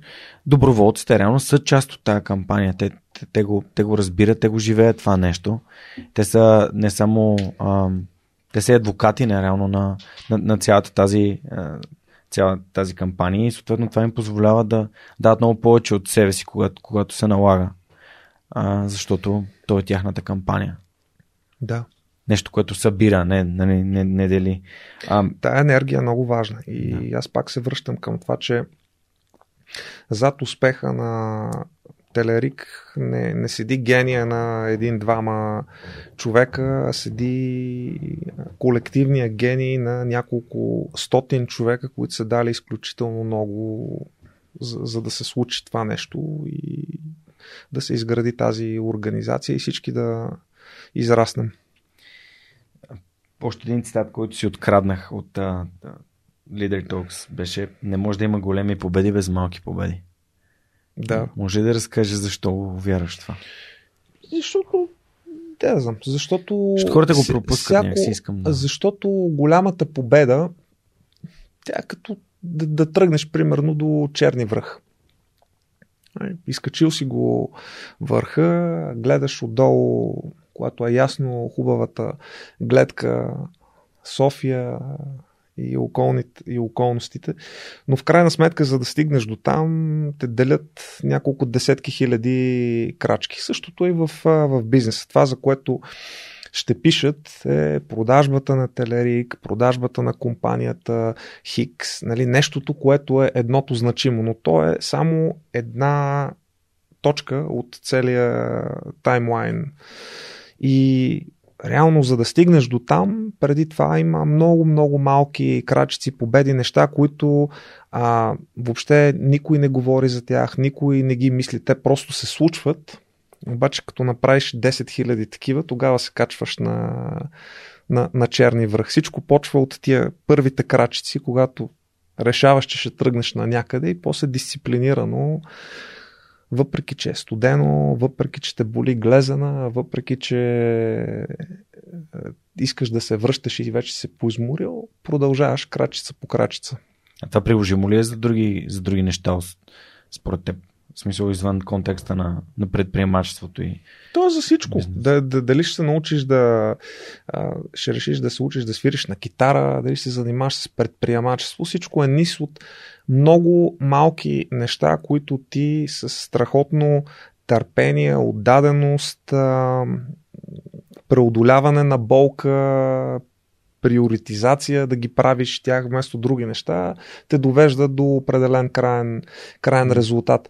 И това е едно от нещата също, които поне по-младите хора някак си отказват да го, да го разберат, че ти не падаш с парашут там, където си. Ами точно красотата и голямото предизвикателство, всичките тия малки крачки, които в един момент довеждат до нещо, за което да се пише, пътя. А, говори, да, пътя, че реално пътя, който е, няма нищо толкова невероятно в него, защото едната крачка, какво невероятно? Гледаш си в краката да не се спънеш, гледаш напред дали не си се отклонил от пътеката и така крачка след крачка. И комбинацията от това вече дава красивия край на резултат. Добре, вече прием, че сте сключили сделката, вие нали, останахте известно време в компанията и стана директор на иновации. А, всъщност, в какъв момент а, реши, че искаш да занимаваш с неща като Eleven, а, като нали, ти си директор да. на Max Stadium и в Payhawk, а, част си от а, нали, Founding Board Members in Endeavor. Да. Ами, с, с времето те, те, те си идваха естествено, една след друга. Като цяло мен пътеводната ми светлина е била как да развиваме предприемачество и образование в България. Аз вярвам, че това са двете основни неща. Mm. Образование, предприемачество, създаване на просперитет, отговорно отношение на по-успелите към репликирането на това, така че все повече и повече да има просперитет с, с, с годините и да полагаме по-добро, по-добра основа за по-младите. Та, какво стана следващите две години? Аз бях директор иновации в Прогрес. Имахме доста интересна визия за, за бъдещето, как а, да станем гроуд компания, как продуктите, а, които имаше от страна на Прогрес, плюс продукти, които имаше в портфолиото на, на Телерик, да успеем на базата на тях да създадем изцяло ново решение, което нали, да финансираме с по-успешните продукти и от едната и от другата страна и реално да компанията да направи огромен а, завой в а, стратегията си. Нещо, което а, не беше безкрайно лесно да бъде възприето и от, и от двете а, организации. И в, в един момент а, имаше смяна на а, ръководството на, на Прогрес, смениха изпълнителния директор и общо взето а, новият и текущ в момента изпълнителен директор, той имаше по-различно а, виждане за, за бъдещето. И това общо взето съвпадна и с момента, когато ни изтичаха на нас а, двете години, а, които трябваше да престоим в, в компанията. И общо взето ние решихме да се върнем към предприемаческите ни корени. А, от прогрес бяха доста щедри а, с това, че ни позволиха да изведем академията а, и да я развием като собствен бизнес, вместо каквато тя беше като CSR инициатива вътре в, а, в компанията. И така, общо взето 2017 година започнахме с страничните проекти началото на 2017. Зарко пое академията. Бойко се фокусира върху създаването на Campus X, а пък аз реших това, което ми е хоби, да ми стане професия и, и се присъединих към страхотния екип на, на Eleven. Ние точно тогава а, изграждахме стратегията за, за втория фонд, а, почнахме да фандрейзваме и общо взето аз загърбих активната ми кариера на angel инвестор в полза на институционален такъв. Да, т.е. ангелски инвеститор, само за хората, които ни слушате, човек, който инвестира нали, личен капитал в а, компании, да. в които вярва. Може ли да кажеш някои от компаниите, които, които, си, които си подкрепил, примерно, мисля, Dronamics е? Не, Dronamics значи, не е. Зарко, Бойко, значи. Бойко, Бойко, Бойко да. е един от а, големите вярващи в а, Dronamics и подкрепя екипа от ден едно. Просто аз, да споделиш ако не е нужно всички. Доста, доста. Аз в, може би над 50 компании съм а, инвестирал. Office R&D, а, Payhawk, а, GTM Hub, да. а, Fight, Clippings. Много, много от компаниите, които с които и ти си си говорил, те, те реално са от основополагащите на тази, на, на тази среда и аз съм имал щастието да мога да ги подкрепя в а, даден момент. Чекам Христо да дойде в подкаста. Последния път, като му писах, каза, чакай, тук се случват някакви неща покрай нас малко по-нататък. Да, да. Ще дойде. Аз съм търпелив. Да. Както виждаш. Виждам. Добре, а каква е ролята на, на, на венчър фондовете нали, в, в България в подкрепата на тази стартъп екосистема, тази предприемачска екосистема. А има ли неща, които е хубаво хората да си дават сметка за тях, когато създават а, стартиращи компании, за да получават повече подкрепа от, от фондовете mm-hmm. и от инвеститорите, ангелските инвеститори? Да. Ами, а, за пети път почвам с ами. Станал съм като малката ми девойка, която само и говоря да избягва паразитни думи. Аз като а, ученик, ами всъщност а, важна, е, тяхната роля е изключително важна и тя е системна. Когато имаш добре работеща а, venture capital среда, това много помага да се ускори растежа на, на всички компании, тъй като а, един от основните, едно от основните предизвикателства е наличието на капитал, Другото е наличието на, на знание, третото е наличието на достатъчно хора, които а, разбират от а, домейна, дали е девелопери, дали е scientist, whatever. И а, venture capital фондовете дават много от всичко. Дават ако го правят по-добре, разбира се, дават и капитал, и необходимото знание, така че да се а, преоцени пазара, бизнес модела и помагат с отварянето на врати, с наймането на, на хора. И колкото повече от това може да се свърши локално на по-ранен етап, толкова по-добри компании се раждат. Това, което помага като във всичко друго е ти като предприемач, като екип да знаете на къде сте, на къде сте тръгнали. Това, което ние гледаме и което почти всеки, който се занимава с а, по-ранно инвестиране а, в, в компании, гледа е колко е голям пазара, а, екипа, кое го е докарало до, до това да иска да решава проблемите на, на този пазар, какво разбира този екип от този домен, дали е опортунистично или има някаква друга история, която ги е довела. И третото нещо е какво, какво им е необходимо като, като капитал, за да могат да докажат някои от ключовите хипотези, ще стане или няма ли да стане. Другото нещо, което гледаме е самите, самите хора.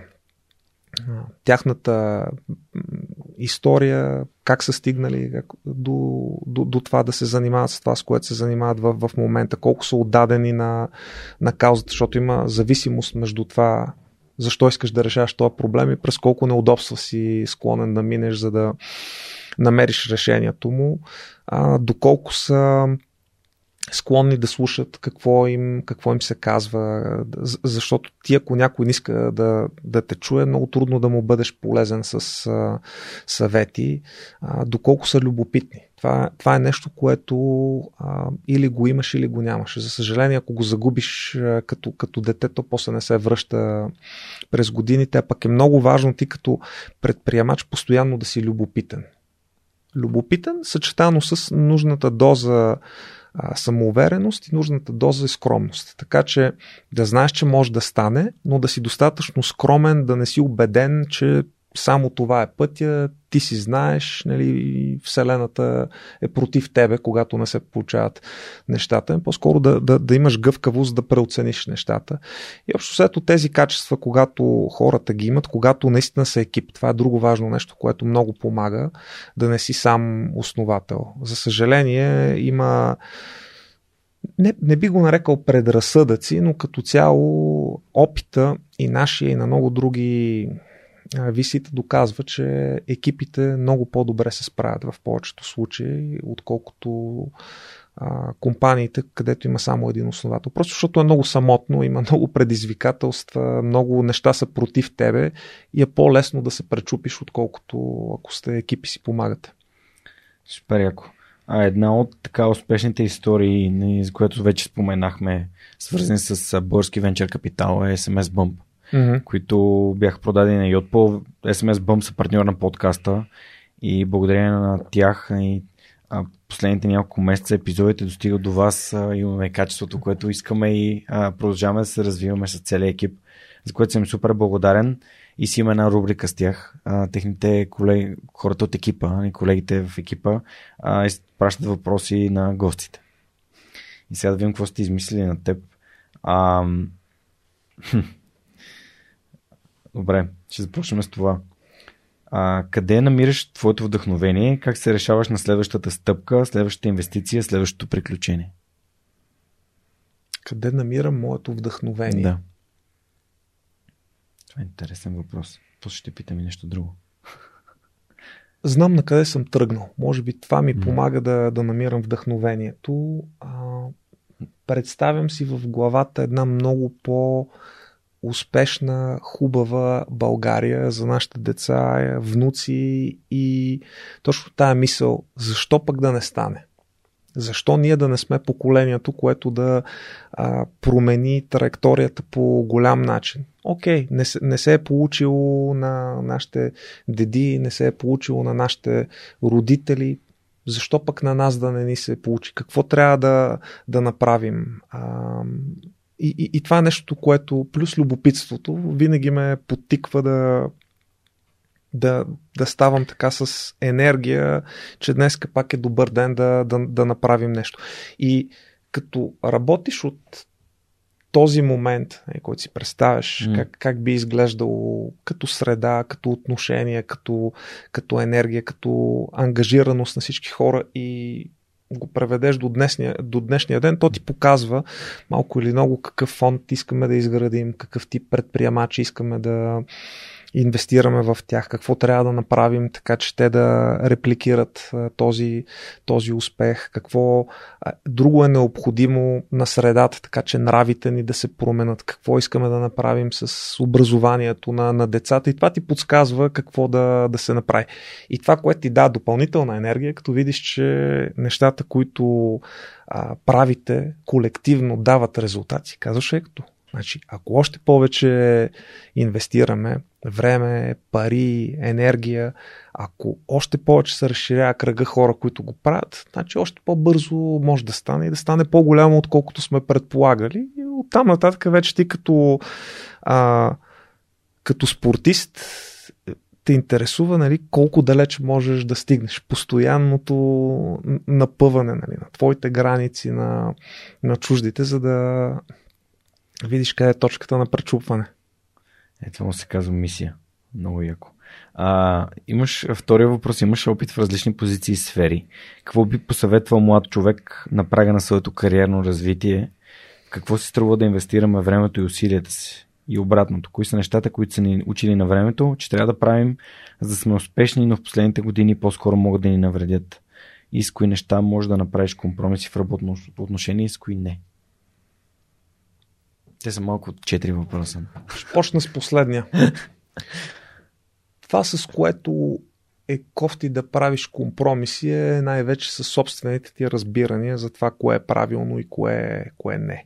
Защото единственото нещо, от което не можеш да избягаш, малко или много е себе си и огледалото. И, и, и като mm. знаеш, да, че нещо не е окей, okay, по-добре да не го правиш. Там въжи библейския принцип не прави това на другите, което не искаш те да ти правят на теб. Всеки един от нас го е правил, всеки един, за съжаление, и го прави. Въпросът е доколко и да си все по-осъзнат mm-hmm. да, да не го правиш. И, и, и веднъж вече, като си направил някакви грешки, да, да, да можеш да си извадиш някаква полука. А, от към това на какво са ни учили, ми е едно от нещата, за които се сещам, на които са ни учили, които според мен са много неправилни, а, това е да търсиш лесна работа. Това е идеала на, на немалко българи. Добре платена работа, където да не работим много. Проблема е, понеже мен това ми се е случвало, не е много приятно. Защото ти, когато нямаш цел, не, не се събуждаш с нещо, което искаш да постигнеш. Всеки ден, няма значение колко добре си платен. Няма по-гадно нещо от, от това да си губиш времето, да мързелуваш, ако ти се случи да постигнеш този идеал, по-скоро не трябва да се занимаваш това, което правиш, трябва да се пренасочиш към нещо друго, защото имаме малко време на, на Земята, е по-хубаво да не го, да, да не го губим, да, да видим нали, как, какво е нашето призвание, да побутнем малко да се, да се развием. А, какво бих дал като съвет? А, то, а, то, то е свързано с, с това последното. Да колкото по-рано си в кариерата, толкова повече да оптимизираш за знание, отколкото за а, нещо друго, като, примерно, пари, власт, слава, тези неща.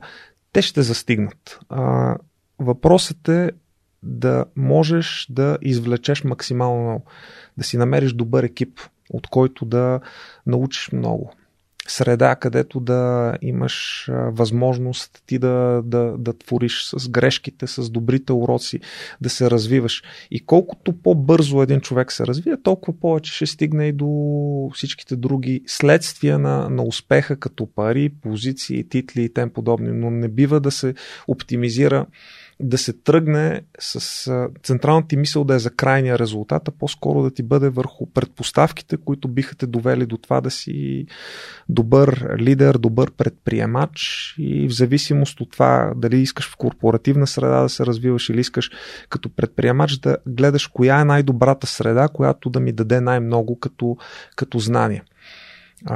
това, това въжи същото и за екзит, защото някои хора казват, о, ма нали, тая компания се продава за толкова малко милиони, какво е значението? Тата въобще говорим за това.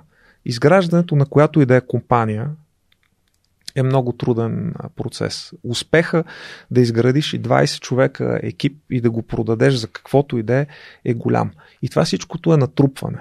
И когато ти имаш амбиции в това, първата компания може да си екзитнал за няколко милиона, втората ще е за няколко десетки, третата ще е за няколко стотин. Тоест, той идва надграждане, опит, нетворк. И когато ти а, си фокусиран не върху това за колко си я продавам и колко добър ще стана аз в тази игра, всичко се нарежда. Така че това е друг, друго нещо, което така се подсетих да гледат дългосрочно. Тоест, mm. Каква е правилната следваща стъпка е функция на това къде искам да бъда след 10 години. Тоест, представете си след 10 години къде искате да бъдете и оттам нататък работете назад по стъпките, за да прецените коя е правилната стъпка утре.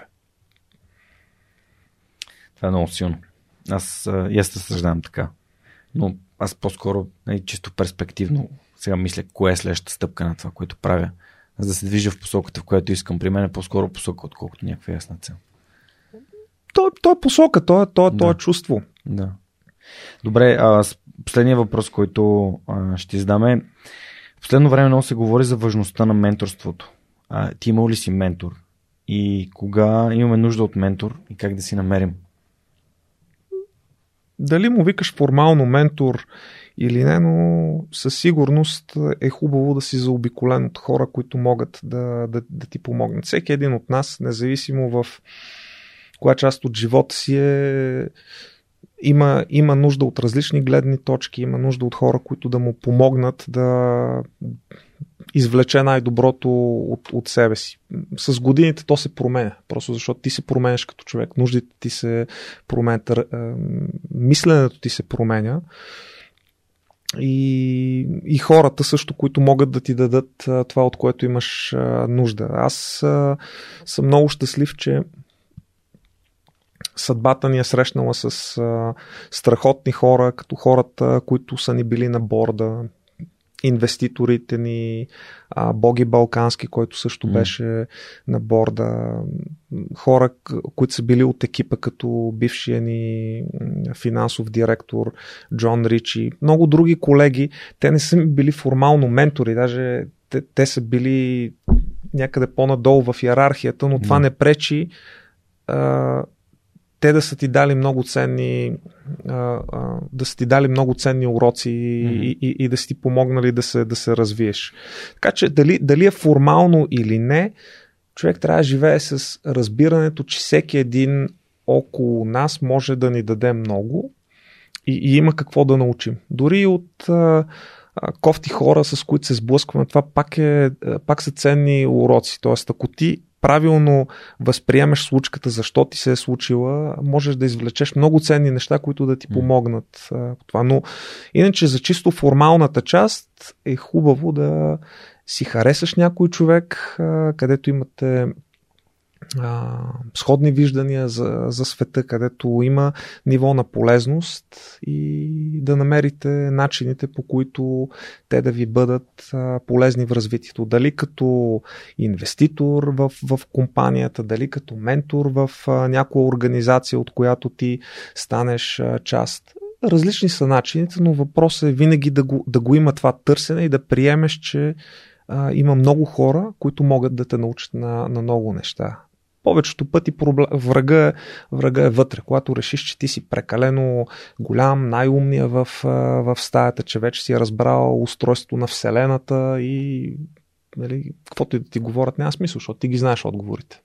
Да, кои беше трите най-опасни думи? Това го знам. Супер. Благодаря на SMS Bump за прекрасните въпроси отново. Ако вие искате да задавате въпроси на хора като Васил Терзиев, бъдещите гости на Свръхчовека, може да разгледате отворените им позиции на сайта на Yotpo или на сайта на SMS Bump или пък на джобборда на dev.bg. А, все пак да работите в компания, която има пазарна оценка над 1 милиард долара, а, и последния рунд от финансиране мисля, мисля, че беше около 230 милиона долара. Не става въпрос за Yotpo, си е а, възможност, която пък може да бъде вашата. Хората не търсят само технически специалисти, така че разгледайте отворен, отворените им позиции. Тази година искат да станат почти 100 души. А, пожелаваме им успех и им благодарим за подкрепата. Васко, всъщност, а, тук може би е хубаво да, да минем към, към това, което преди малко зачеркнах за отговорността на успелите хора в България. А вече ти така в менторството малко преливаме към, към това, защото менторството понякога е успешен човек, който помага на другите и те да бъдат успешни. Пък нали уж в България хората не искат да си помагат един на друг, защото успешните хора един вид са си а, каста и не, не искат никой да бъде а, там при тях, което аз за последните 5 години абсолютно се убедих, че няма никаква доза истина в него. А всеки един успешен човек, към който съм а, протегнал ръка, дали за съвет, дали за да гостува, да сподели. Абсолютно всички са били сътворни обятия и са споделили нещата, които, които знаят, могат и ам, биха били полезни на останалите. Та, във връзка с тук наскоро нали, разни събития се случваха за свързани с това, че България не е готино място. Пък ти до сега твърдиш абсолютно обратното. България си е прекрасно място и то пак е въпрос на, на възприятие.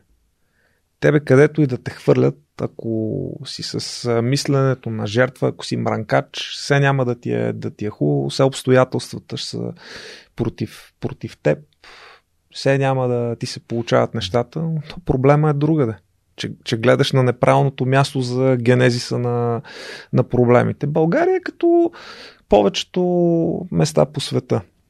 Има си предизвикателства и си, и си зависи от нас да ги, да ги, да ги решаваме едно по едно. И, и, и там е нали, това, за което си говорихме по-рано с теб, че много по-лесно всичко би се променило, когато имаш 7 милиона човека, които разберат, че във всеки един момент те взимат много решения, които повлияват на, на всичко, което се, се случва. Тоест, то не е някаква невидима сила. Е 7 милиона човека, които всеки ден избират дали да си окупаят градинката пред блока, да засадат едно дърво, да не щупат едно дърво, дето някой друг е засадил, да не си хвърлят буклука, да не карат в бус лентата, да си платят данъците, да си платят ДДС-то на фактурата. Избори, които всеки един от нас прави. Ако е достатъчно достатъчно честен със себе си, ще види, че има, има пробойни, има много какво още да се, да се, да се желае.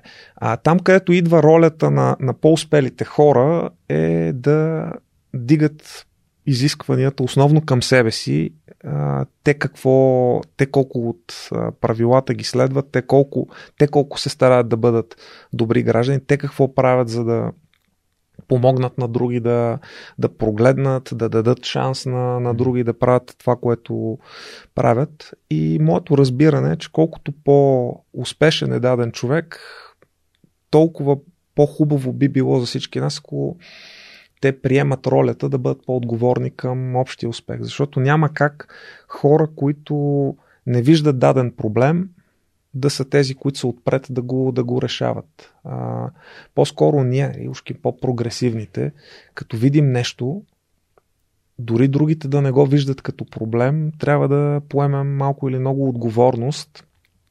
Първо да а, отворим очите на другите за проблема, после да ги преведем по, по така че те да станат съпричастни към каузата и после вече да по-масирано да се решава този проблем. Дали е проблема с изграждането на екосистема, дали е с а, чиста градска среда, каквото mm-hmm. и да е, те принципите са едни и същи. Има нещо, което един човек вижда като, като проблем, който другите не виждат. А, от тази нататък той има малко или много два избора. Едното е да каже, о, ама, а, що, що не се решава този проблем? Кой да го реши? Тия, дето не го виждат ли или, или ти, понеже си го прогледнал? Ако си го видял вече, а, ще седиш с кръстени ръце или ще запретнеш ръкави. И надеждата ми е все повече от младите хора да разбират, че когато се бориш с такъв тип неща, които другите не виждат, както съм казал, ти си пионер. Пионерите по дефиниция са неразбрани. Така че трябва да, да се очистиш от емоционалния стрес, че си неразбран, че си жертва. Напротив, при мен го имаше това нещо, защото и аз така за много от нещата, които сме правили, не, не е било безкрайно лесно. И съм си казал, ма защо тук всички не ме подкрепят, аз нали, толкова хубави неща правя за държавата, за това, за онова. И, и разбираш, че ти е грешна гледната точка. Не са хората в грешка, ами ти си ти, ти имаш проблем с очакванията ти едно. И другото нещо е, е че а, ти не, не, не мислиш по правилния начин. Тоест, правилният начин да мислиме, че ти когато видиш проблем, който е нерешен, ти си привилегирован, че точно ти си успял да, да прогледнеш и че имаш шанса да, да направиш нещо по въпроса. И поне при мен това много ми промени перспективата и вместо да, да мрънкам нали, за подобни неща, аз вече си викам, окей, да, ето, има нещо, което другите не го виждат. Сега да проверим. Пълна глупост ли е това, дето ти си мислиш, или наистина има а, не, нещо ценно. Точно както един стартап. Ти почваш с идея, оттам нататък е, че трябва да провериш тази идея. Има ли смисъл от нея, няма ли смисъл. Ако има смисъл, приемаш, че първия клиент ще дойде трудно, че value proposition ти най-вероятно ще е сбъркан в някои аспекти, но така лека по лека пречупваш първия клиент, създаваш стойност, става ти по-добър value proposition на плейбука, по-лесно идва втория, третия, петия и най-накрая изведнъж това става новото нормално. Всички го разбират проблема, всички участват в а, решаването му и става много, много по-лесно. Но първите стъпки там хората, които имат най-много идеи и най-много ресурс, са тези, които трябва да не чакат другите, ами да запретнат ръкави и да направят нещо а, по въпроса, защото то няма стане от само себе си. Каквото и да хванеш, винаги е имало един човек, който се е събудил с една идея. Дали са електрически коли, дали е полети в космоса, дали е а, някаква малка промяна в квартала, но е тръгнало от един човек, дето е решил, че един проблем е достатъчно голям да а, и си струва той да вкара неговото време, усилия, пари в а, решаването му и да си намери а, самишлениците в решаването му постепенно. Та, най-успелите хора имат най-много ресурс от към пари, от към контакти, от към всичките инструменти, с които да променят нещата позитивно. И затова мен надеждата ми е все повече от хората, които са постигнали успехи, тези, които, най-вече тези, които те първа ще постигат, да разберат колко голяма роля имат. И всъщност, че от тях зависят страшно много неща. И, и, и това са техни избори. Какво ще правят с парите си? Дали ще ги инвестират а, активно в неща, които раждат стойност тук или не? А, дали а, ще изберат времето си да го ползват само за себе си или по-скоро ще го инвестират в а, това да а, научат други хора да им помогнат да, да израснат. А, и, на, както казах, надеждата ми е да си поемат кръста.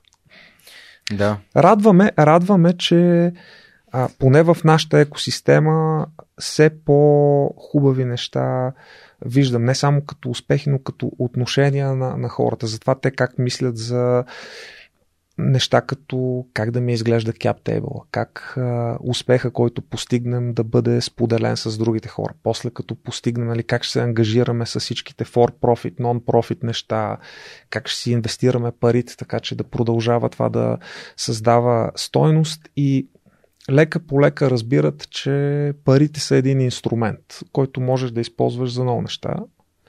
И едно от тях е да променеш нещата около теб, не само ги харчиш. Аз много си скефих на архитект Дора Иванова, а, силният човек зад проекта Бузлуджа, която в нейния TED Talk завършва със следното. И колкото и проблеми да има в България, тя няма повече от 7 милиона проблема и ако всеки един от нас вземе по един проблем и, а, и му се отдаде, много по-бързо ще случат нещата. А, така че така, това допълва и, и това, което ти каза, че а, става въпрос за отговорност. Чел ли си на Джоко Уилинг екстремната отговорност? Не. Това може би е книга, която аз мисля, че всеки трябва да прочете още в училище. А именно защото става въпрос за поемането на тази отговорност, не за мрънкането. А пък мрънкането знаем, че ни е национален спорт. Ти каза, че и ти си мрънкал. А, в Абсолютно. тази лекция с а, Веско ти каза, че едно от най-ценните неща, които сте се случили е да промениш представата си към малко по-позитивна нагласа към, към нещата, които се случват. Мгм. А как, може ли да разкажеш малко повече за това? Как, как се промени живота ти в момента, в който почна да слагаш усмивка на лицето си, когато става нещо, което... Дали, дали е, в общия случай е трудно да бъдеш позитивен, когато се появяват проблеми и предизвикателства, но... И да, и не.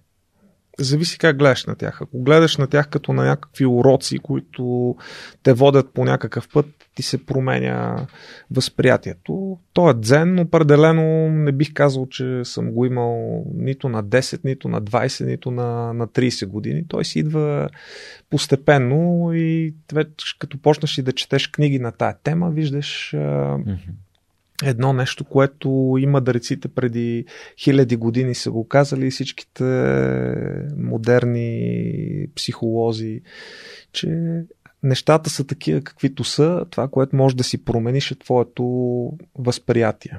И да гледаш на тях или като на полезни уроци, които ще те подготвят за нещо много по-важно и голямо а, по-нататък в живота ти, или като на уникална възможност ти да промениш нещо, въпреки всичките а, незгоди, и че винаги имаш а, избор. И това дали са оцелели от Холокоста, Втората световна война, хора, които са били жертви на насилие, контекста може да е Мгм. безкрайно различен, безкрайно травматичен, но винаги се свежда до тези, тези няколко неща. Твоя избор. И в един момент и аз общо взето тръгнах по този път а, да по-позитивно да, да, да гледам нещата, да гледам на това като на уроци, а не като проблеми, да не, да не мрънкам, защото обективно погледнато и аз примерно, жестоко нещастен. Този клиент, ония клиент, това не става, там закъсняваме. И си даваш перспектива, че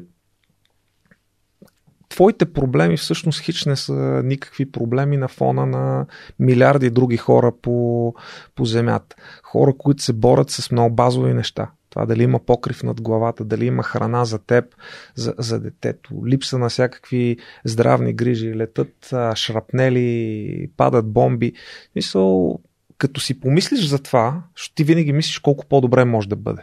Но когато помислиш колко по-зле може да бъде, тогава си даваш сметка всъщност колко добре са нещата и че трябва да гледаш на това, което ти се случва като на привилегия, че въобще решаваш тия проблеми, а, а, а не други. И, и това веднъж вече като ти се наслани в главата, ставаш много по-дисциплиниран да не, да, да не се оплакваш от а, нищо. Жив си, здрав си, ти, хората около тебе, всичко друго са някакви подробности и е, нали, кръг от играта, която играем. Като сме почнали да си говорим за книги, аз като споделих а, за екстремната отговорност, знаеш, че много често питам хората, които ми гостуват за книги. А, аз имам един а, така един грях пред тебе, че имам една а, non-violent communication, подарена и надписана от теб, което още не съм прочел. А, Има време. В смисъл Да. не бързаме. чакаме да ме извикам, аз понеже съм non-violent communicator in general. А, Да, да. си я чакам да си ме извика и да видя къде мога да надградя нещата, които, които не знам или пък не разбирам. Има ли книги, които са ти помогнали да промениш начина си на мислене или пък а, са ти дали знания или а, емоционално са те пратили в състояние, в което смяташ, че и другите му. Много са. Много са. Няколко Интересно е, че аз примерно така, да, мога да препоръчам тази, която чета в момента. А, Book of Joy. Казва се The Book of Joy. Тя е на Далай Лама и Дезмън Туто.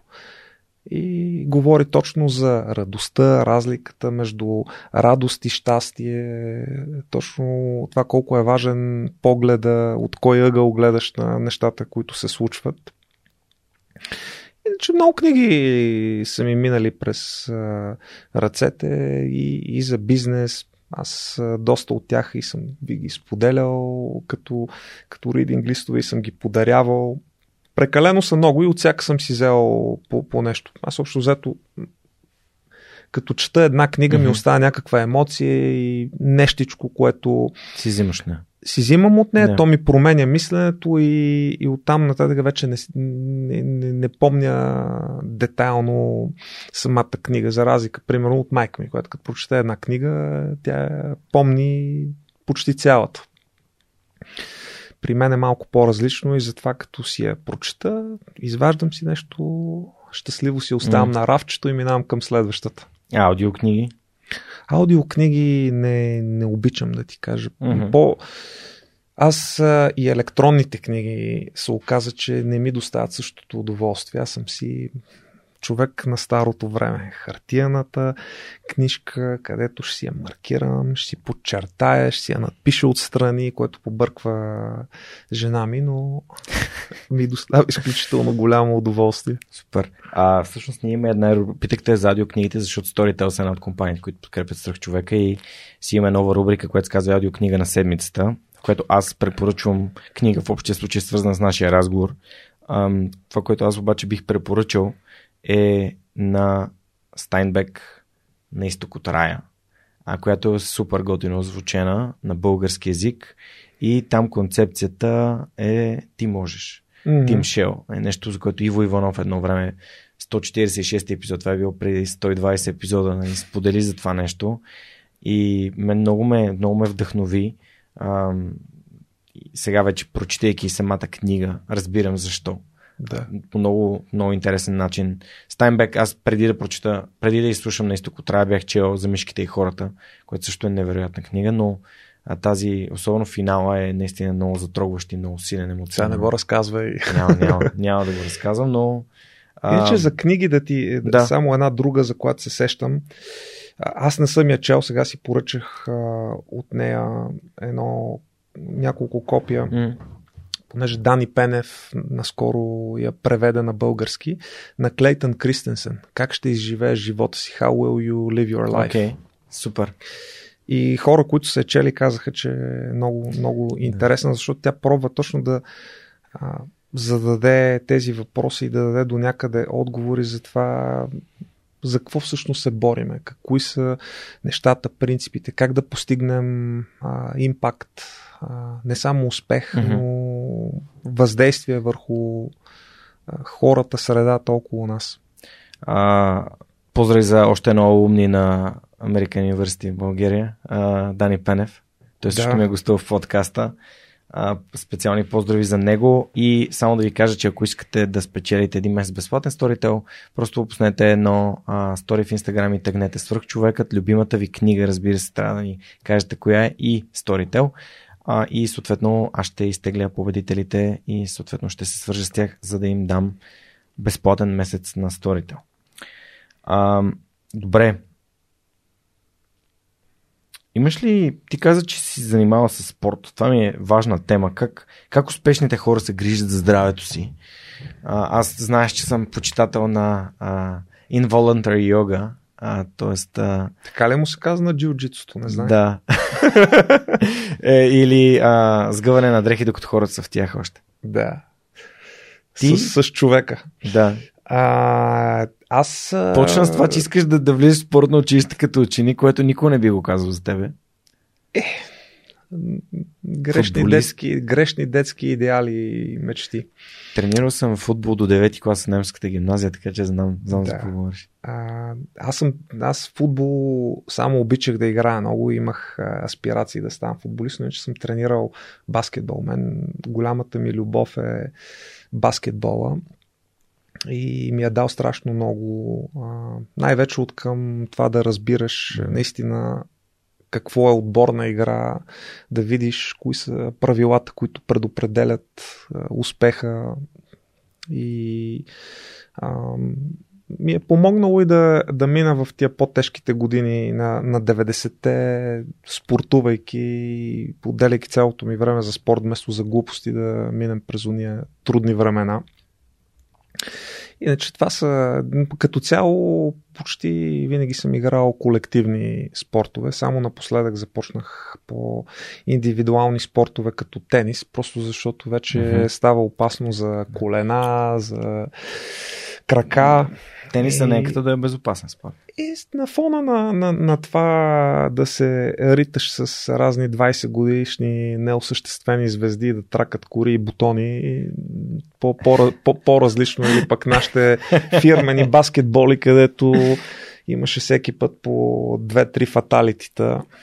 Сцепени, да, да. сцепени вежди, бушони, хора, дето с комоцио си тръгват от това. Е, не беше толкова драматично сега, но, но си беше много, много, много контактно и опасно, защото mm. ти е, е, е, винаги се раздаш. Mm. Не само аз, но и, е. и хората. И си мислиш, че си 20 годишен, ама не си 20 годишен и вече по-трудно минават травмите. Това а... мен ми късаше нервите, между другото. Някой да, да дойде и да е такъв. Аз съм дошъл да се разтичам. Е, не може. дали, аз дали е карти, дали е да баскетбол, аз нали? искам да спечеля. Е, не, не е ли това смисъл на играта да спечелиш? Еми, това е. В, не, в моята, в моята Щом глава има точки, е... има крайен резултат, нали целта не е ли да спечелиш? Кой би играл в футбол? Примерно, е това с криките не го разбирам, че може да играеш една седмица и резултата да е равен. И не го разбирам това нещо. А, и, и, и всъщност, когато седем да играем бордови игри с, с най-близките ми приятели, и те ми се сърдят, че аз съм така, винаги искам да спечеля. Ами, ти ако не искаш да спечелиш, ти разваляш играта на всички да. останали. То да, целта, за какво целта е да дадеш най-доброто от себе Ама разбира се. А, и аз най-доброто решение в живота ми, тук от гледна точка на моето здраве, е, че спрех футбола, може би преди около... Заминайки за Германия, значи може би 4 години. Преди 4 mm-hmm. години спрех да играя в футбол. Има си време за всичко. Как се поддържаш в а, този страхотен вид, в който те намирам? Ще ми се да кажа нещо умно, но по-скоро ген. Добави нещо умно. Нещо поне нещо храниш ли се? Не се храня безобразно. Да, окей, това пак е умно. Някои неща ги избягвам, mm. тестени работи, захари, mm. а, млечни не прекалявам, яйца не прекалявам. Mm. Това е общо заето mm. и се гледам да се храня балансирано. Спортувам си тенис. А... Наспиваш ли се? Кога как? Има дни, когато е добре, има дни, когато не е безкрайно добре. Не, не спя по много, спя по mm. 6, 6,5 часа. Mm. Не винаги е било така, но свикваш. А каквото, каквото даде Вселената, взимаш. Взимаш. А, добре. А, да, да ти кажа, аз много вярвам в а, това, че всички тези неща са важни, но едно от най-нещата, които най-много затлачват организма, чисто физически, всъщност са мислите. Стреса, негативното mm.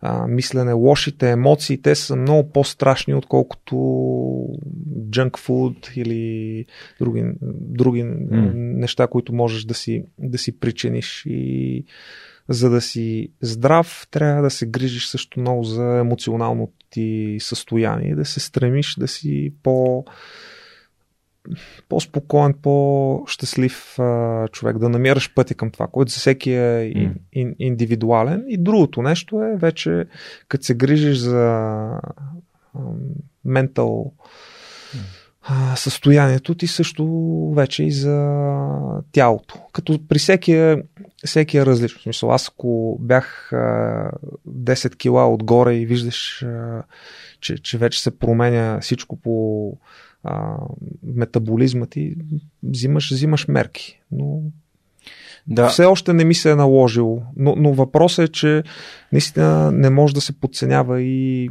и тялото. Какво ядеш, как спиш. Mm-hmm. Съня всъщност е едно от нещата, които модулират много добре стреса. А, така че mm. хората могат да го вземат предвид. Ти имаш ли си някакъв понеже знам, че Христо Нечев супер много медитира, аз дори опитвах да, да медитирам и аз по половин час на ден, просто не, не, не мога, просто не, още не съм го изградил като траен навик в, в живота си. Имаш ли някакъв инструментариум, който се опитваш да се държиш далече от стреса.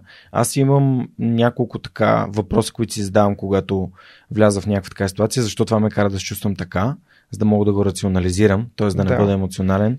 И второто е, а, това зависи ли от мен, т.е. Mm. мога ли да променя нещо или някой не мога.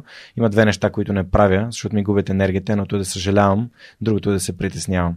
А, много, се... е, много е сходно и, mm. и, и моето мислене с това, което ти каза.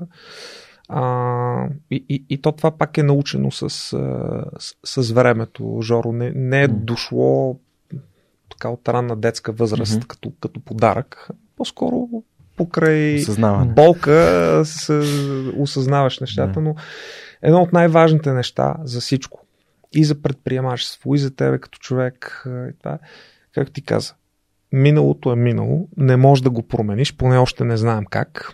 Затова няма какво да, се, да го мислиш. Каквото е станало, добро, лошо, то е станало.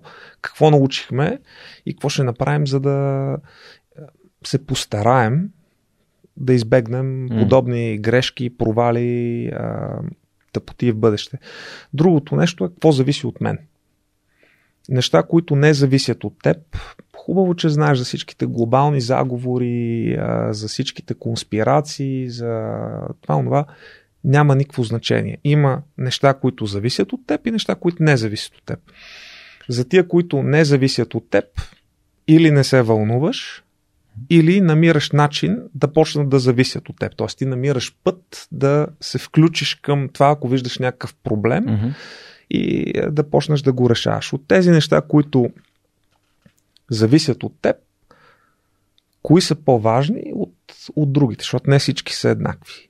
И на базата на тия приоритети си инвестираш енергията mm-hmm. само в а, най-големите неща, които дават най-голямо отражение на това на къде си mm-hmm. тръгнал и какво правиш, и на най-малките, които те дразнат изключително много.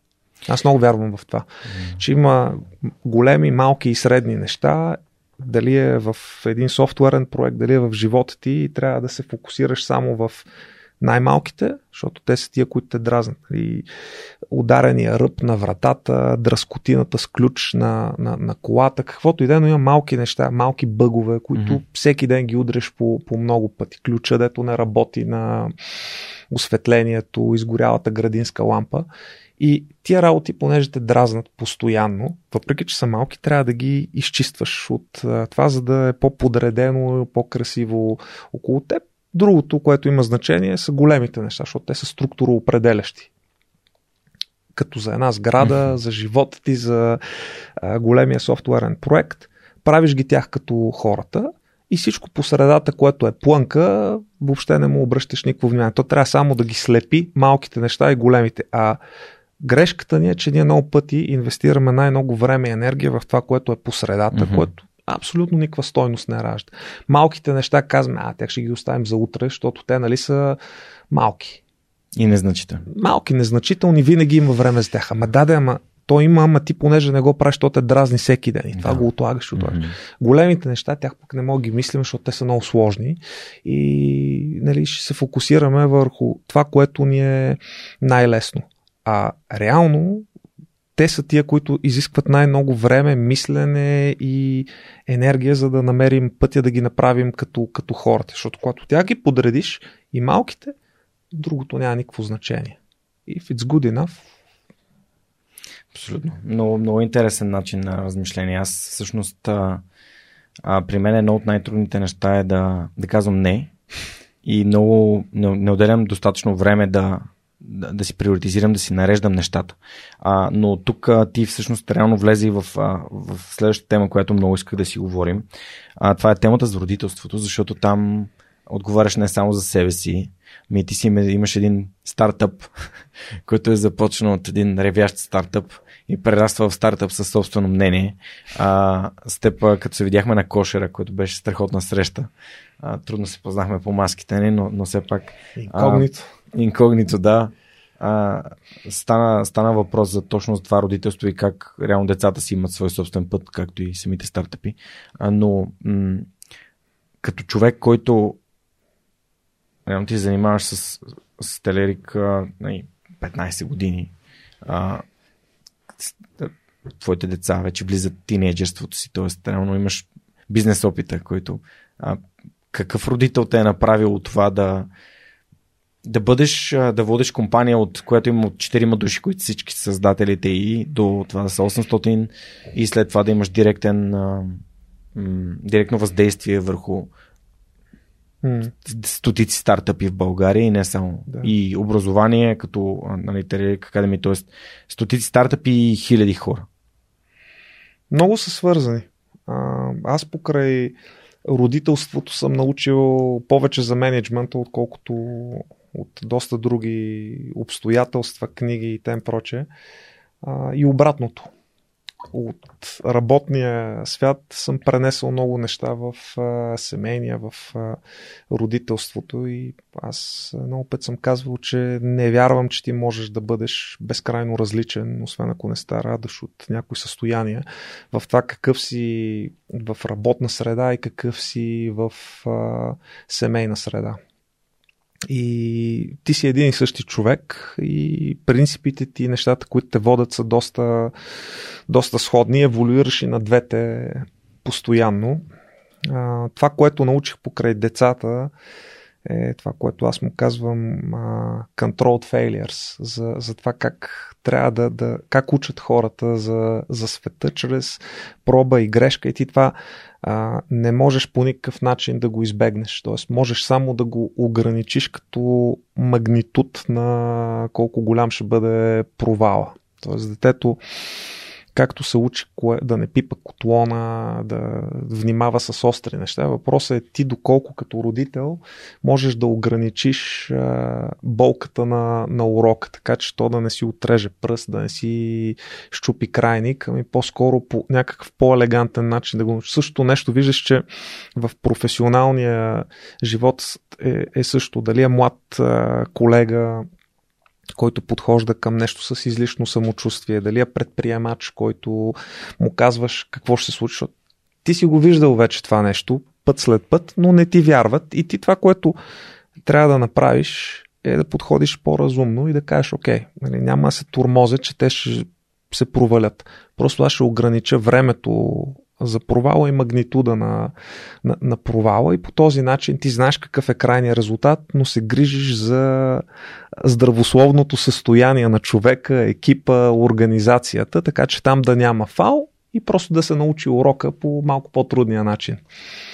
А, иначе от към а, родителство, там нещата са доста по-трудни, тъй като в професионалния свят ти ако не се разбираш с някой, можеш да напуснеш. Дали е съдружник, дали е колега, с който не се разбираш, ако ти не напуснеш, той, той да напусне, докато с родителството не е толкова лесно и там там няма. Там, там сте за много дълъг период от време заедно и са малко по-различни правилата. Така че нивото на, на търпение, на ангажираност, на, на всичко е по-различно и това е едно от големите неща, които научаваш като родител. Това е да си търпелив. Другото нещо, което научаваш е естеството на добрата комуникация, че не можеш да се сърдиш на малкото дете, че не те разбира, по-скоро трябва да се сърдиш на себе си, че не намираш правилните инструменти да го убедиш в дадено нещо, да му покажеш пътя, неща, които после ти помагат и в професионален аспект. Но иначе супер, супер интересно и е едно от най-хубавите неща да станеш родител и да помогнеш на тези човечета да, да постигнат най-доброто. А това е много важно, че както с тебе си говорихме, аз а, никога от тях не съм искал да, да им кажа какво трябва да правят или какво не трябва да правят като крайна дестинация. Тоест, по-скоро разговорите ни са а, мисленето, подхода какво да бъде. Но дали ти ще се занимаваш с изкуство, дали ти ще се занимаваш с бизнес, дали ще станеш учен, адвокат, това си е лично решение. Ще експериментираш, ще видиш на къде те тегли а, съдбата, но аз това на което държа е само да са добри хора, да са отговорни хора и да не са безхаберни към времето и таланта, който mm. имат в дадена област. Всичко друго си е техен, техен избор и аз не съм от тия амбициозни родители, дето ги карат да повтарят техните стъпки, имат невероятно големи планове за тях. Винаги разговора си не. Аз си ви обичам такива каквито сте и нито ми трябват Нобелови лауреати вкъщи, нито ми трябват най-успешните хора от бизнеса, но със сигурност бих се радвал да както споделих, да сте просто добри, отговорни хора. Mm. Едно от нещата, които много силно впечатление прави, понеже аз нали, работи с хора с наднормено тегло, а, опитвайки си да им помогна mm. да изградят качествени навици, а, е, примерно, като си говоря с тях за това как другите ги приемат, примерно родителите им, като тръгнат да, нали, се грижат за себе си, съответно свалят няколко килограма. Е, има, има хора, които живеят в една такава стигма, че а, всъщност ако си напуснат а, токсичната връзка или работа или нещо, което не им позволява да се грижат за себе си, а, и някои, примерно, родителите им ще се сърдят, а всъщност родителите искат за нас да бъдем щастливи. Нали? И това, което ти казваш е безусловната любов. Иначе е любов с условности. Да имаш шестици, а, да, да се занимаваш с тенис, защото аз съм искал да стана професионален mm-hmm. тенис играч, ама не съм станал. А, да се занимаваш с гимнастика, защото така правят а, децата на, наш, на моите приятелки и така нататък. Така че, всъщност, много ти благодаря, че оказваш за мен лично тази безусловност в любовта е фундаментална. Да едно дете се чувства прието, пък то, когато се чувства прието, то може да разкрие своя потенциал. А, Всеки един си е с различна мисия. Да, и това, което исках да те питаме, не виждаш наченки на предприемачество и технологии? По-голямата ми девойка, тя има, има амбиции да се занимава с подобни, подобни работи. Много е интересно. По-малката тя а, повече влече към изкуства.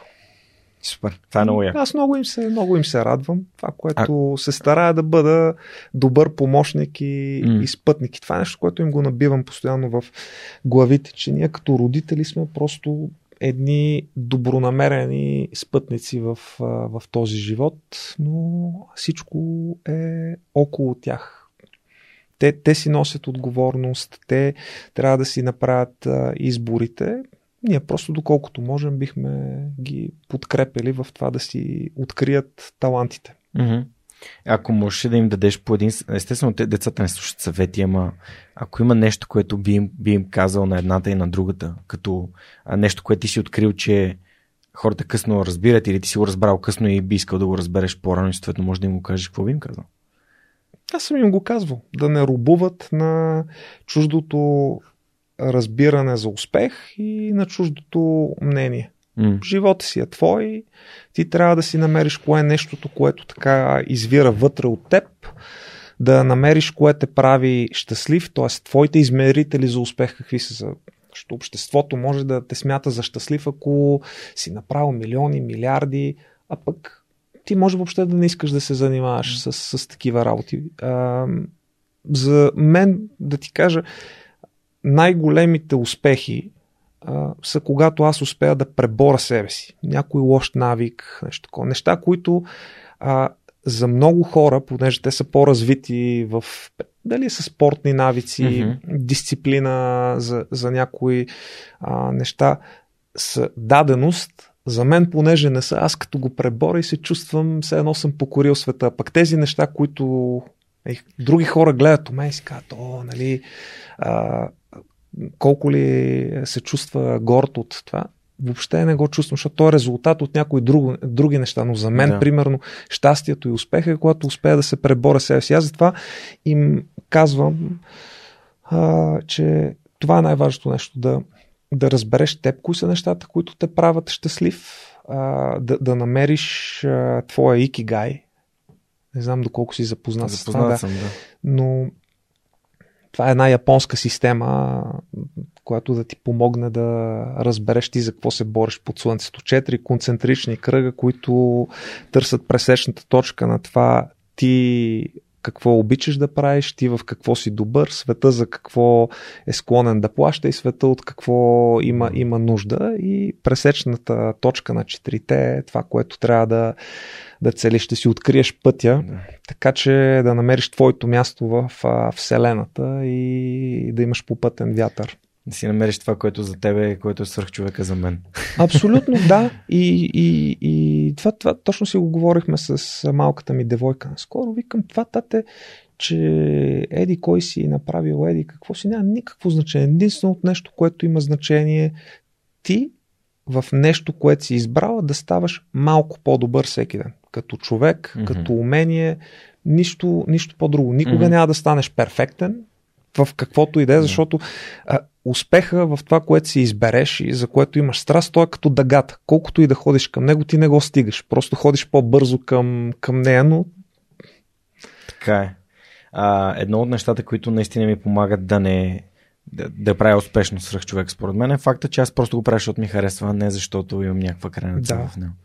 И това много ме, много ме вдъхновява и тази сутрин, а понеже вчера, вървейки по графа насам, си казах, вау, колко як ден, колко съм щастлив, отивам да запиша а, епизод с много вдъхновяващ човек като Коста. И днес пак така вървя си, минавам покрай седмочисленици, то няма никой съм такъв. Аз отивам да се срещна с един от най-добрите български предприемачи, някакъв такъв, да си поговорим, този разговор да стигне до супер много хора. И, и е, е, то, та, всъщност тази емоция реално ме прави а, осмисля деня ми. Събуждаш се с а, смисъл. Да. Няма по-ценно от това. Да, да. А, преди малко така нещо много ценно за увереността. Това беше един от въпросите, които задавах в началото на подкаста, именно колко важна е увереността. А, ти я комбинирай с а, степен скромност, съответно, за да не, за да не ставаш арогантен и да не ставаш а, а, такъв роб на, на своето собствено его. А, как се развива според теб увереност, особено когато ти си минал през реално, предприемачеството малко и много изисква увереност да повярваш в, в, в идеята си, в екипа си, за да можеш да осъществиш това, което, което искаш. Както казва Зарато, апетита идва с яденето, така и с а, увереността. Тя идва на базата на, на успехи. Не, не, аз примерно не бих казал, че който да е от нас е бил изключително уверен и е бил убеден в това, че ще стане. Просто сме имали необходимото убеждение, че може и да стане. И, и колкото по-успешни сме били, сме добивали по-голяма увереност, че това, което правим, има смисъл, че го правиме по горе-долу най-правилния начин, по който виждаме, но никога не мисля, че и то това ни е помагало, че не сме имали ам, излишно ам, убеждение, че сме много, много прави и сме били много, много самоуверени. Имало, имало е баланс. Тоест, според мен, ти, ако нямаш никаква. Тоест, ето сега, отговаряйки на въпроса, мисля, че имам по-правилна формулировка. Трябва да си уверен, но да не си самоуверен. Тоест да знаеш, че нещото може да стане, но да не си излишно самоуверен, така че да си заслепен за всичките неща, които могат да се Мгм. объркат, ти да не ги видиш на време и да не ги адресираш. Мгм. А, Не знам дали това така... Те много добре, много добре, Ти много добре ми отговори, понеже за мен има две неща, които на мен лично винаги са ми помагали. Първо това е коража, който имам да опитвам неща, без да ми е пука, нали? Просто аз не мога да разбера дали това е моето или не, преди да го опитам. А и второто нещо е увереността, че няма нещо, което да не мога. Да. И ако не го мога, ще разбереш. Калка не искам да занимавам с него. Това не е моето, аз не го мога. С много път съм го казал, любимото ми а, такова fortune cookie, а, Да. бисквитка с късметче, а, казваше The secret to getting ahead is getting started. Тоест Да. най-важното нещо е да започнеш. Дали ще се получи, дали няма да се получи, дали ще се получи лесно или не, не е ясно. Ще си покаже. Но най-сигурното е, че ако не започнеш и се го отлагаш или не го правиш, няма да стане нищо. И, и това въжи за всичко. Предприемачество, Да. промяна на каквото и да е на общество. Тук влизаш в а, това, което исках да те питам преди малко, когато разказваше за дисциплината и как а, Мгм. ти искаш да променяш себе си. А, аз съм стигнал до извода, че м- всяко едно нещо, ако приемем колелото на живота като някакво олицетворение на, на, на нашия живот, в което не можем винаги насякъде сме на макс. Има някои от сферите, в които сме много по-добри, примерно как ти каза за спорт. Някои хора са много по-добри в спорта, някои са много добри в взаимоотношенията, някои имат много добър, примерно, много готини отношения с а, противоположния пол или с приятелици. И всъщност аз съм стигнал до извода, че нещата, които ме правят успешен като, като човек, са неща, които съм научил през взаимоотношенията си с другия пол. Има хора, които имат тази дисциплина от, от, от спорта и те могат да я приложат във всяко едно нещо. Та въпросът ми всъщност е, смяташ ли, че добрите практики във всяка една сфера на нашия живот, особено в тази, в която наистина идва отвътре и се развиваме с лекота, ни прави добри биха, ако ги приложим в другите сфери, биха ни направили добри а, и в тях. Трябва да помисля малко. Нямам, нямам готов отговор. Не съм убеден. Тоест, ако приемем това, че като си добър, добрият родител научава неща за родителството и това нещо може да го направи, ако прилагаш същите неща, да влагаш време, внимание нали, на, на хората, с които общуваш, съответно на децата си или на хората в офиса, пак и това са неща, които биха могли да, да те правят по-добър според мен има, има връзка, но не едно, е, едно към едно. Да. И затова е, винаги, трябва, да, винаги трябва контекста много okay. добре да го разбираш и за какво оптимизираш. Това е основното нещо. За какво и, оптимизираш? Каква е крайната цел на, на, на това, което правиш? Дали е спортното занимание, дали е работната среда, дали е родителството, защото те понякога средствата да постигнеш нещо, знанието, уменията, принципите имат пренасяне едно към едно, но друг път просто целта диктува други малко по-различни принципи, малко по-различни средства, с които да се постигне. И затова е важен контекст и крайната цел. А каква е? Като заговори за цели, всъщност ти целеполагаш ли? Да. Как? Ами, имам си планче, много хора ми се смеят за, за това, че съм клиничен в а, това, но си имам план, пиш си планче за годината по категории, как, какво искам да постигна, какви са ми измерителите mm-hmm. за, за това нещо. Да, дали ще им кажеш смарт цели, е океари. Да, интересно ми е каква методология ползваш да се целе, целеполагаш. Правиш нещата, които те кефите, които искаш да постигнеш дали ме кефят или не, да. неща, които трябва да се, да се свършат и те са пак по тия категории. Здраве, семейство, учене, така че да, да израствам професионално, какво искам да направя. На някои места сметките излизат, на други не излизат, но ти знаеш, което се мери и се, се обследва, е по-вероятно да, да има подобрение. И това ни връща към че има постоянна преоценка, кое е важно, кое не. Mm. Окей, не съм се справил, но се оказва, че това не ми, е, не ми е толкова важно, махаме го от менюто. Това ми е важно, не съм се справил, какво ще направя, за да се справя по-добре и наистина гледам на това като на, на, на себе си, това ни връща в началото на разговора, като ете. И това ете, няма нищо, че е един човек, но трябва да си целеполага. Трябва да знае на къде е тръгнал. Трябва да имаш дългосрочно виждане за това как искаш да се, да се развиеш във всички аспекти. Духовен, здравословен, професионален и, и какъв е пътя към това да го постигнеш. Защото тогава, като го правиш, излизат, а, а, виждаш, че не можеш да постигнеш всичко. Тоест, ако искам повече време за а, пътуване, за семейство, на цената на какво? Ако искам да постигна ABCD професионално, то има цена. И, и, и точно този баланс между всичките неща, които ти като човешко същество трябва да правиш, ти показва нали, за какво по-скоро оптимизираш, тества ти принципите, mm-hmm. границите. Така наречения трейдов на български. Няма, няма безплатно. Нямаме дума. Май. Каква е цената на това, което Каква е избор... цената, цената на, на, на, на, на твоите избори? Да. Никога няма безплатен избор. Има, да. И, има избор, който ти дава най-доброто съотношение между позитиви и негативи в да. конкретната ситуация, да. предвид конкретните ограничения, на които си подложил. Това може би е един от най-ценните уроци, които съм научил в тези 5 години от подкаста и още 2017, заминавайки за Германия, си дарах сметка, че окей, аз избирам да отида професионално да се развивам там, ама пък оставям нали, не да вкъщи, което пък ме прави аз знам за какво го правя, както ти каза, не нали, знаеш къде е картинката напред, но пък после като се връщах пак беше избора, окей, да си оставя заплатата и, и престижната работа, за да се върна и да правя Хикс. И, и в двата случая, когато избора е осъзнат, аз не съм жертва, аз Точно. реално съм капитана на кораба, така че... Няма пълно щастие. Няма. Не, не, няма, не може и така, да. и така, и така. това ни е любима тема в разговорите да. с приятели.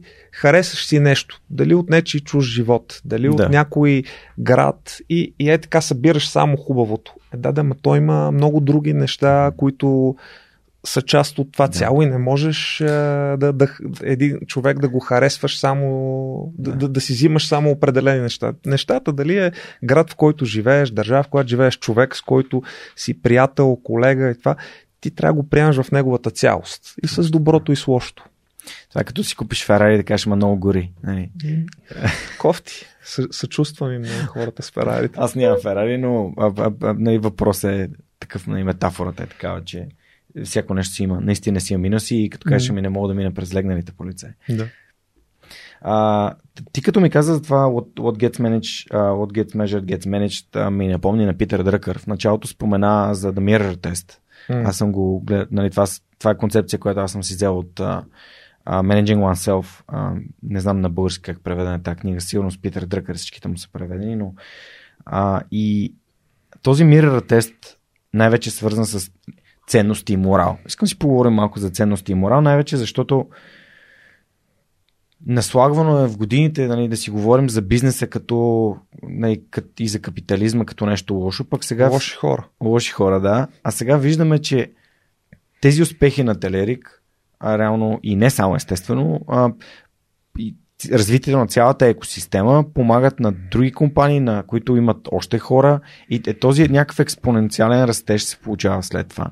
А, та, всъщност въпросът ми е от гледна точка на морала и на ценностите, как, нали, как човек се контролира да взима решения, които не са в ам, противовес и не нараняват другите и не, не са със сигурност си бил в много повече такива ситуации, в които трябва да вземеш едно решение.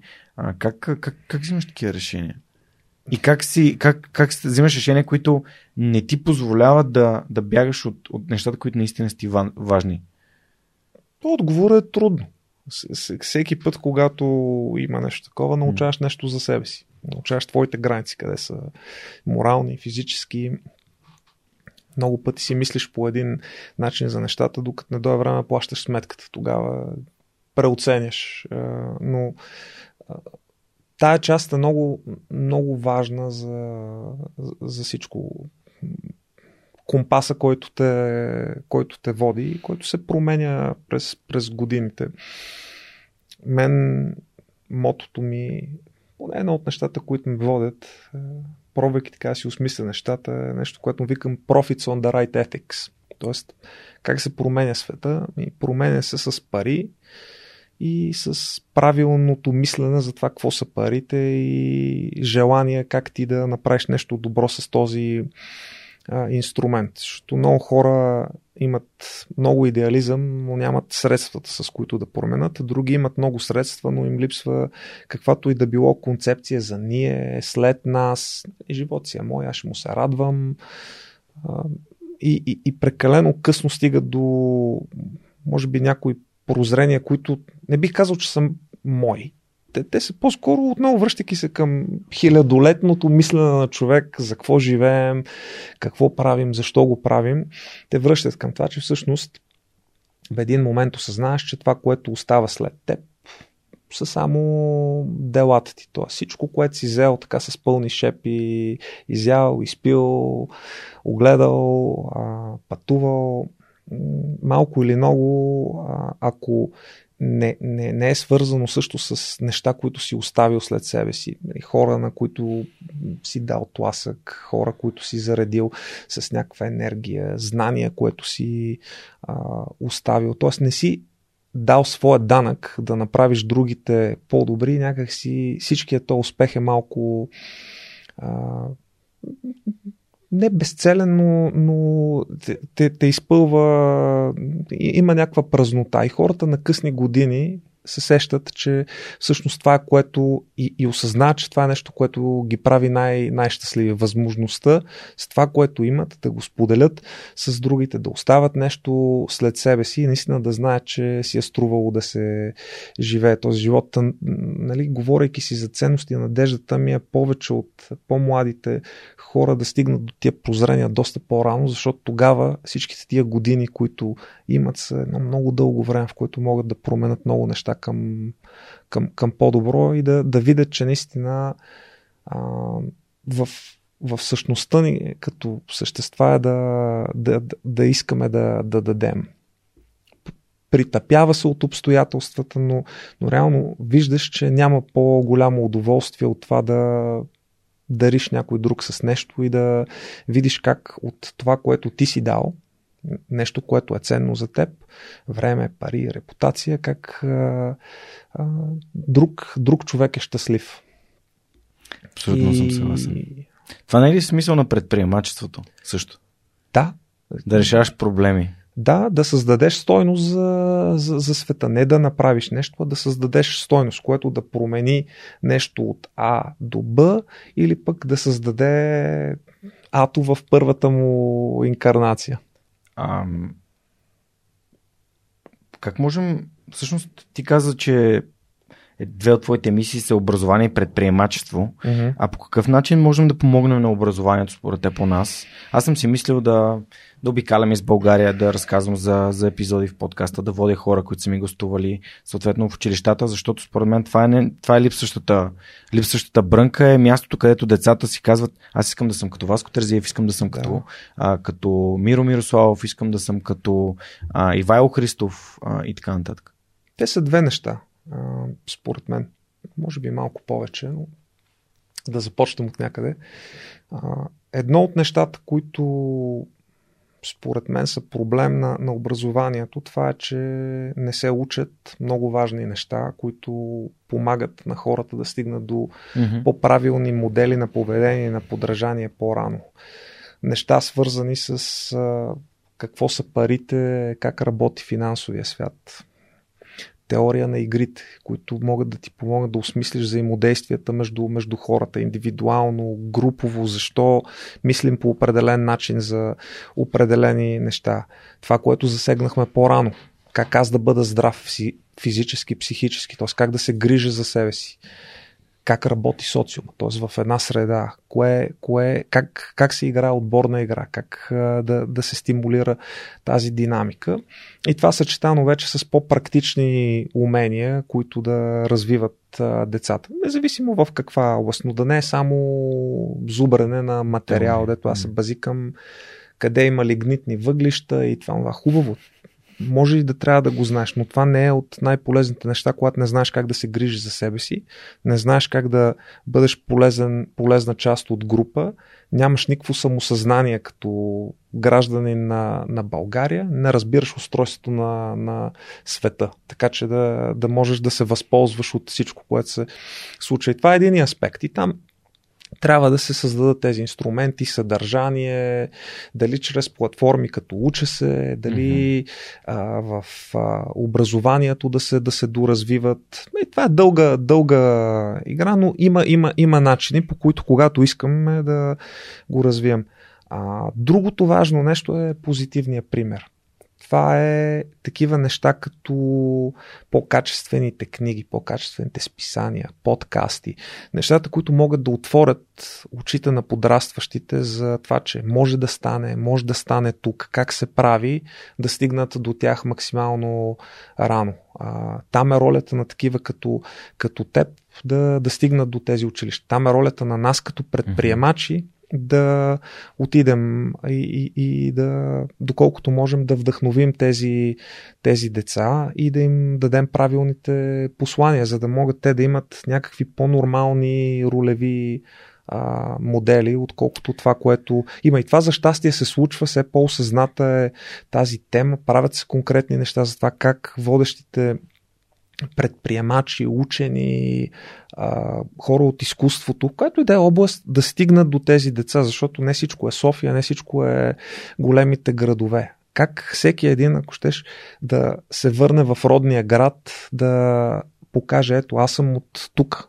Не е ли голямото добро утро Васил дошъл в а, Добрич? Ами Мишо от СМС Бъм yeah да отиде в Добрич, откъдето е и той да разкаже mm. историята. Много по-различно е, когато човек от твоя град е, е стигнал до там, където е и те вдъхнови и ти повярваш, нали, че ти си следващия а, Мишо.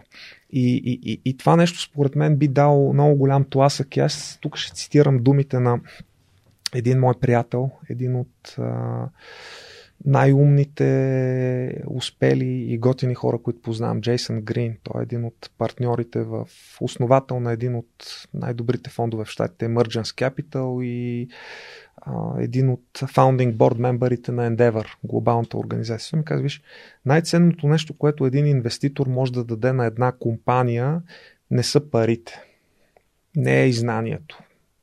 Най-важното нещо и ценно, което можеш да дадеш е надеждата, шанса, възможността да мечтаят че може да, да стане.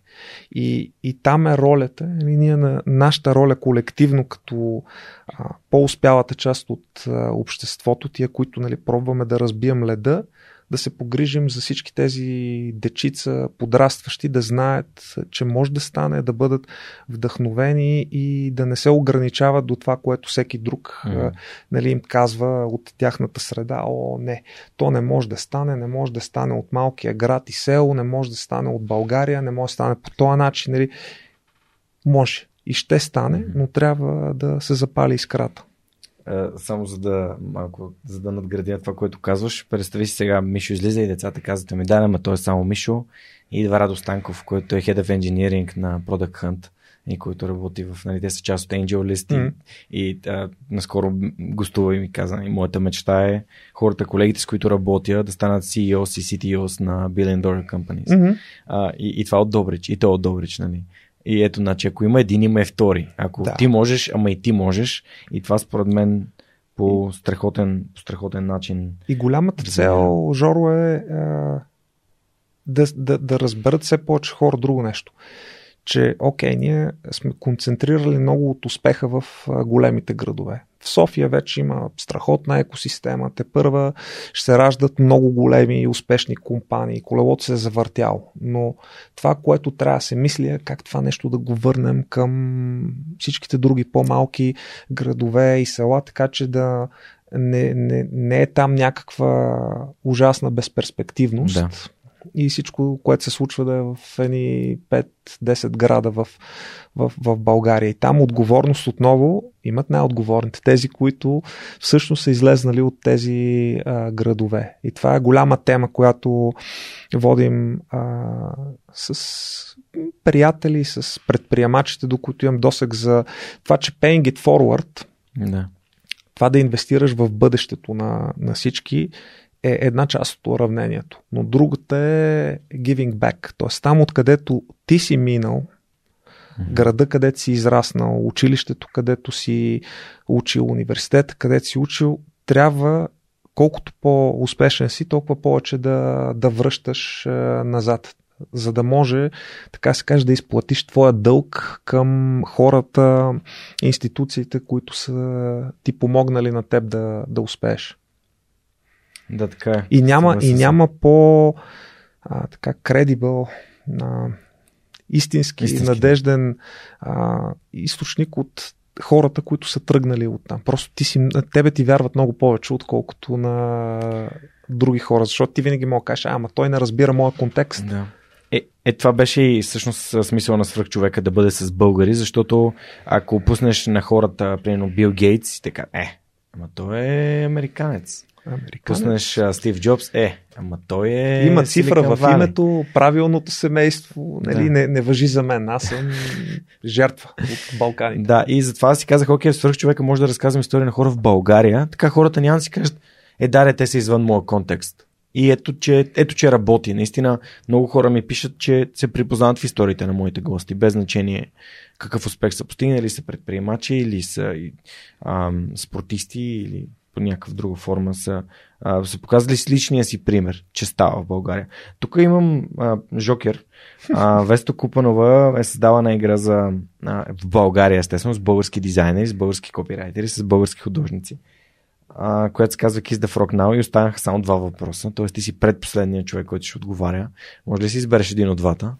Благодаря ти да го прочетеш, да го преведеш и да му отговориш. Do you want to have the ability to predict the future? Точно на теб ли? Абракадабра. А, дали искам да имам възможността да предвиждам бъдещето? Способността. Способността, да. И отговорът е, че не. Не, не бих искал. Това е, общо взето, все едно да тръгнеш да гледаш един сериал – по Netflix и после да отидеш на Wikipedia да прочетеш какво се, какво се случва. Тотално убива цялата тръпка от това да, да, да го гледаш, да разбереш а, засукания сценарий, да, да се чудиш какво ще стане, как ще стане, да си извадиш някакви изводи. А, това би, според мен, убило красотата на, на, на живота. Има две неща, които според мен го правят толкова интересно, това пътешествие тук на, на Земята. Едното е, че не знаем какво е бъдещето, поне повечето от нас. Някои са по-добри в кристалното кълбо, го търкат и да четат звездите и тем проче. Не, не им отричам този талант, между mm-hmm. другото. Просто казвам, че не бих искал аз да го, mm-hmm. да го имам. А, много повече ми се ще да вярваме, че бъдещето в немалка част зависи от това ние какво ще направим днес. Тоест, че ние, както казват хората, можем да го, да го създадем. А, или ако не да го създадем, то поне със сигурност някакви корекции на големия курс да направим. Другото нещо, което прави живота ценен, това е, че не живеем вечно. Тоест, имаме ограничено време, в което да свършим нещо и затова много от хората избират да направят нещо, да не са мързеливи, че ако живееш вечно, постоянно утре ще е най-добрият ден да започнеш с а, това, което отлагаш. Какво беше Tomorrow? На mystical, mystical land where all the human motivation for achievement lies. И утре е мистичната земя, където цялата мотивация на човечеството за постигане на каквото и да е, да. е лежи. Абсолютно. И затова тези две неща аз а, и по-скоро вярвам, че е хубаво, че mm. не можем да не знаем какво точно ще се случи. Има, има. Само интересно. Да, защото то, ако, ако можеш да четеш бъдещето, това значи, че има, че всичко е предопределено. Тоест няма никакви вариации на, на това какво ще се случи. Тоест това малко или много обезмисля съществуването ти. Докато когато живееш с нагласата, че всъщност има неща, които предопределят малко или много на къде би тръгнал. В крайна сметка има много личен избор, има завой, не, не е речено как точно ще свършат това не си само нещата, ти в света. не си само ти в света. И това, това го прави значително по-интересно. Да, да. Ако мога да използвам една друга метафора, която ми дойде на ум преди малко, като разказваше за да скачиш на Витоша, това е все едно да тръгнеш от тук, от а, площад Словеков, да погледнеш Витоша или айде от НДК да погледнеш Витоша и да кажеш, окей, тръгвам, за да отида да видя как изглежда София отгоре, да отвориш Google, да видиш как изглежда и си кажеш, ами, така изглежда то. Няма смисъл да се качва. Да. Точно. Добре, а, ти всъщност а, вярвал, вярвал ли си в, започвайки компанията преди толкова много време, вярвал ли си, че ще направите екзит за 260 милиона долара? Не. Никога, никога не сме го мислили, въобще не сме вярвали. Имаш ли еуфория, като стигнал там? Не, защото то е било една, една стъпка. Ти си толкова фокусиран върху малките крачки, че това, когато дойде този, този момент, то нито те радва, нито те натъжава. Ти си го мислил, работил си по, mm-hmm. по, по, по това. Когато стартирахме компанията и си бяхме четири човека в малката стайчка, после станахме пет, като дойде Тервел, после се увеличихме до десетина с още приятели, самишленици. Нас мислите ни бяха, леле, най-голямата компания в областта, с която ние се занимаваме, 50 човека, как, какво правят тия 50 човека? Това е толкова голяма компания и виждаш как 7-8 години по- късно да, ние бяхме вече няколко стотин човека. 2014 сме били близо 750-800 човека и, ви, и как постоянно ти се променя нивото на, на амбиция, какво е възможно, какво не е.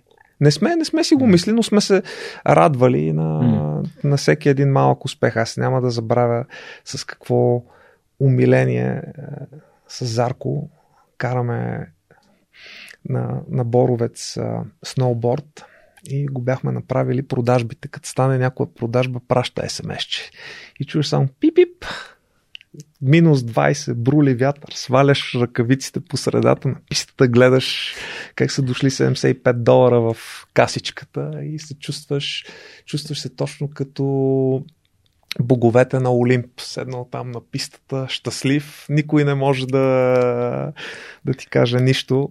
И пак така, капка по капка, клиент по клиент, колега по колега, нещата си пораснаха mm-hmm. и дойдоха на мястото. Но интересното, как ти казах аз, да, колкото е добре, защото ми, връщайки се към твоя въпрос, дали нещата, които са, ти помагат в едно нещо, а, ти помагат навсякъде. Еми, ето на мене това, че гледам основно напред, а не назад, ми помага за, за това постоянно да искам да покорявам нови, нови хоризонти, да правя нови, нови неща. Цената на това обаче е, че забравяш тези моменти на успехи и си мислиш за всичко, което не си свършил. Тоест, аз да. сега като един от партньорите в фонд, който те първа се доказва, ново ампула, аз докъде ще стигна? Добър ли съм в това, което правя? Ще успея ли да направя инвеститорите ми щастливи? Ще успея ли да дам стойност на компаниите? Тътъра, не си мисля за това как съм бил CEO на голяма компания за целият този път. И, и, и, и, и това понякога води до много, много въпроси, които си задаваш, до чувство понякога дори на неудовлетвореност, защото ти виждаш основно пропуските, грешките и несвършеното, а не това какво е било преди това. И какво си постигнал.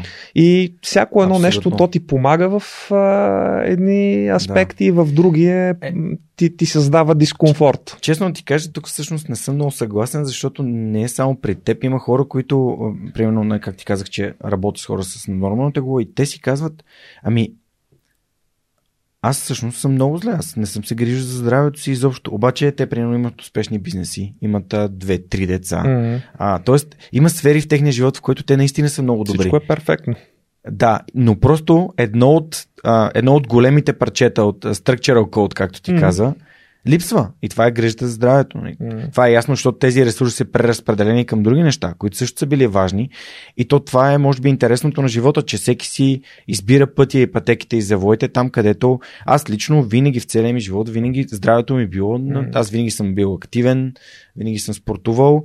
Понякога в един момент не се установи, че това не е достатъчно, естествено, нещо. Mm. Трябва да се храниш да се наспиваш и не можеш да цъкаш денонощно, да ходиш на работа и да спортуваш и, и това е окей, okay, то не е окей. Okay. А, но ам, тези хора забравят нещо, което може да ги направи щастливи и да им върне удовлетворението от живота. Именно има неща, в които аз съм постигнал, които другите хора не са. Не е нужда да се сравнявам mm. с тях, но моята цел е утре да съм по-добър човек от днес. Тоест е, да съм направил една стъпка. Ти го повече. каза, това е, това е най-важното нещо. Аз напоследък стигнах и, и това е един от големите, големите изводи, поне за мен, че няма да стана перфектен човек. Никога не съм бил, не съм и най-вероятно няма да бъда.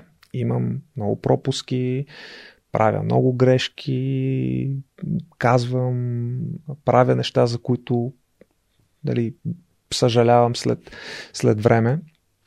Но в крайна сметка ти си си ти единственото нещо, което си имаш и трябва да се научиш да, да се обичаш такъв какъвто си, да се приемеш а, в твоята неперфектност. И това е нещо, което на, така, на по-стари години почнах да го, да го, да го осъзнам. Каквото и да правиш, никога няма всички да са доволни около теб.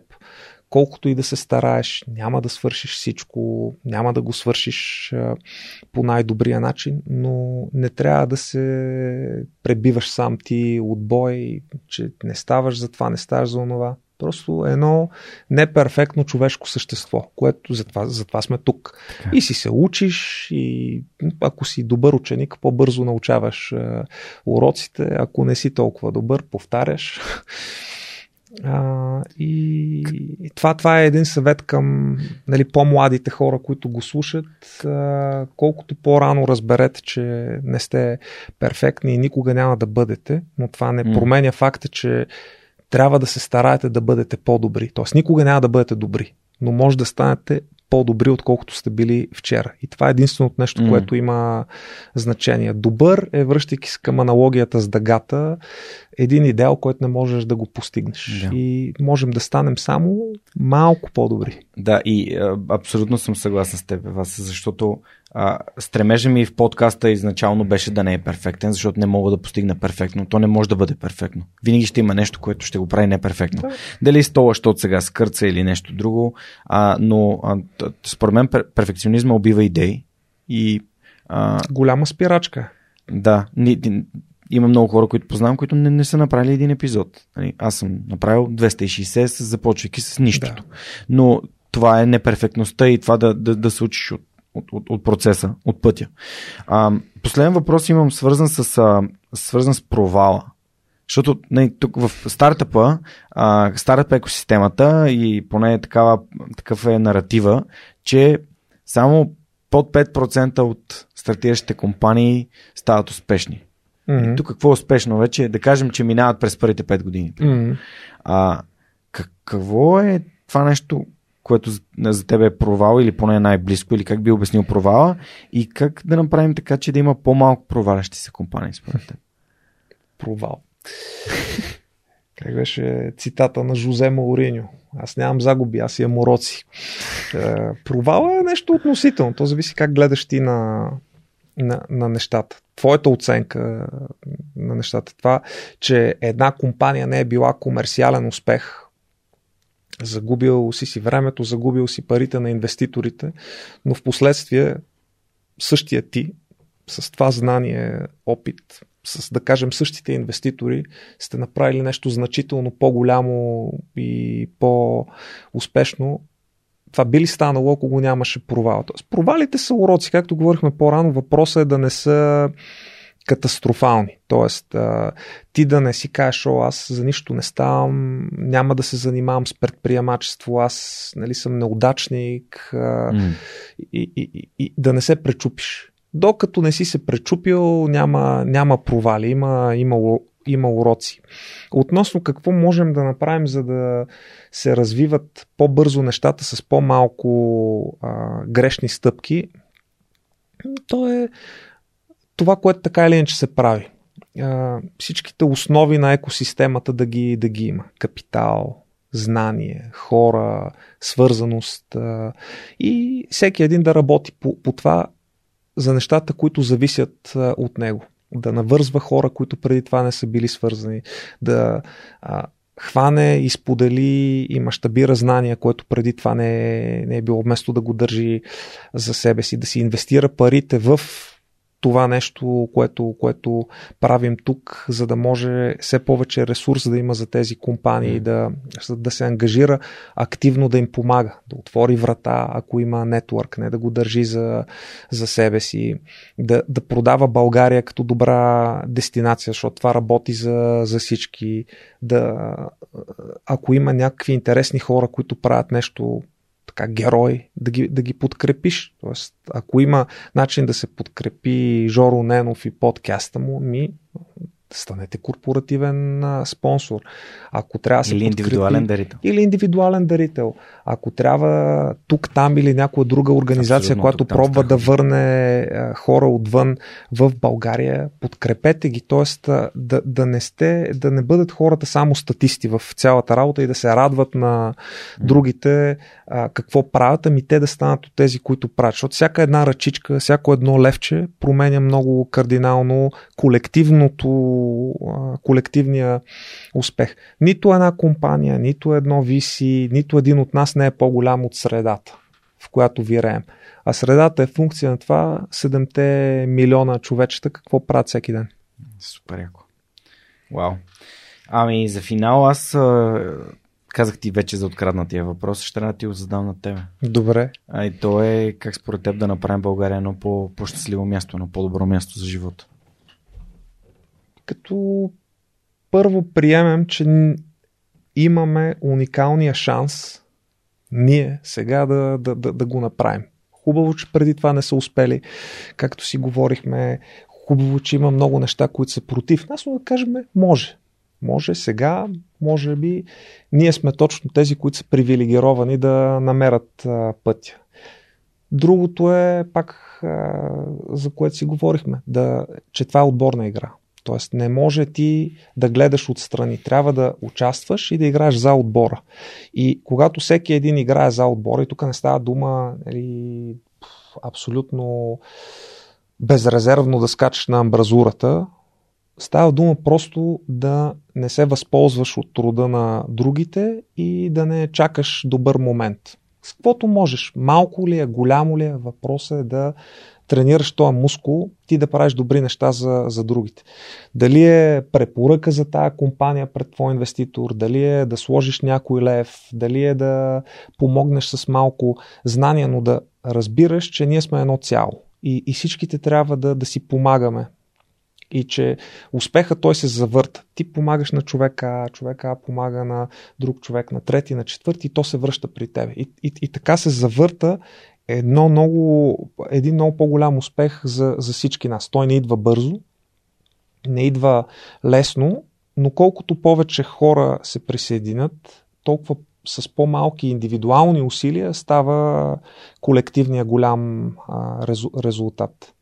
Примера, който аз обичам да давам е, имаш един сейф и трябва да го преместиш. Аз или ти, колкото и да, се, колкото и да го бутаме, не мога да го мръднем.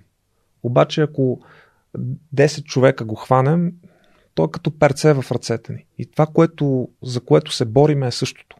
Много е трудно, ако са един-двама човека. Но когато са 200-2000 и всеки един вика другите с як, яките мускули да помогнат и те тогава можем много, много сейфове да преместим от едно място на, на друго и да се погрижим.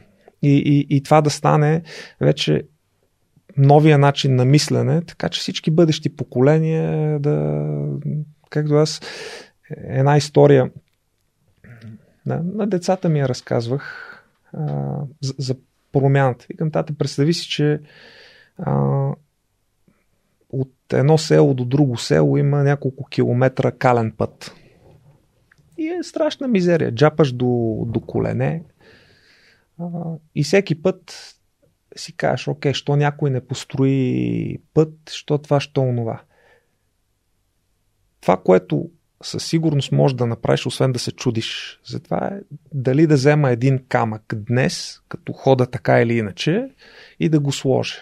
Или ще си кажа, аз за какво го слагам този камък, като ще джапам до колене всичките там километри. Да, да, ама когато ти сложиш един камък днес и утре сложат, е, сложиш още един камък и после още един, и после заразиш и други хора да сложат, така с малко усилие и опити вече се отвоюва метър по метър територия. Вече почваш да газиш не до колене, ами до глезените. Пак е калничко, обаче става по-добре.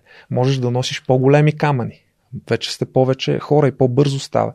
И, и така в рамките на определено време вече имаш чакъл на пътя. След още едно поколение имаш асфалтов път и вече си забравил за това каква мизерия е било. Но всичкото тръгва с това, което всеки един от нас прави в отделните области. Дали е подкаст с първия епизод, дали е инвеститор с първия фонд, първа компания, дали е човека с изкуство, дето пробва да отвори чакрите mm. на да сложиш първия камък. Да имаш отговорност да слагаш всеки път, да заразяваш другите и те да помогнат и да знаеш, че някой ден ще има магистрала там, където си почнал с единия камък. Абсолютно съм съгласен. Всъщност аз много вярвам и в силата на това да, да, да правиш добри дела, защото моят живот, нали, като както пише на пръста на цар Соломон и това ще мине. Какви сте другите опции, освен да правиш нещо смислено? Да, да, абсолютно. Просто когато живота ми не се случваше добре, просто дарих кръв и това някакси се едно отпуши всичко останало. Почнаха да се случват наистина хубави неща за мен. А пък съм сигурен, че този човек е помогнал и на други хора в последствие. Mm. Така че благодаря ти страшно много за това, че гостува, че сподели твоята история. Успяхме само така а, нали, да, да разкажем по-малко за всичко, но определено твоя пример е един от най-заразяващите а, и другите предприемачи. А, не случайно те сложих в една така. Искам да кажа група. нещо за финал. Давай. Тъй като а, и си го мисля. и, ми, и ми е много важно. И а, то е свързано с това, че страшно много хора, и на мен, и на други хора, които се стараят да направят нещо, много, много са признателни за това, което правим. Благодаря, браво.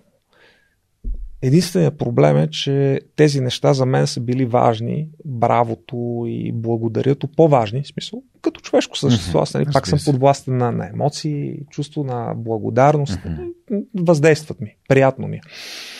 Но много по-приятно ми става, когато някой вместо да ми каже благодаря, просто си е харесал нещо от това, което аз правя или други хора като мен правят, за да променят нещо, мисъл положителния пример и са избрали да го репликират като поведение. Как си инвестират парите, какво си правят с времето, на какво са склонни да направят за, за другите. Тоест, Първата стъпка е да оцениш друг какво прави, но истинската признателност и благодарност е да последваш неговия положителен пример, защото той е свързан с цена.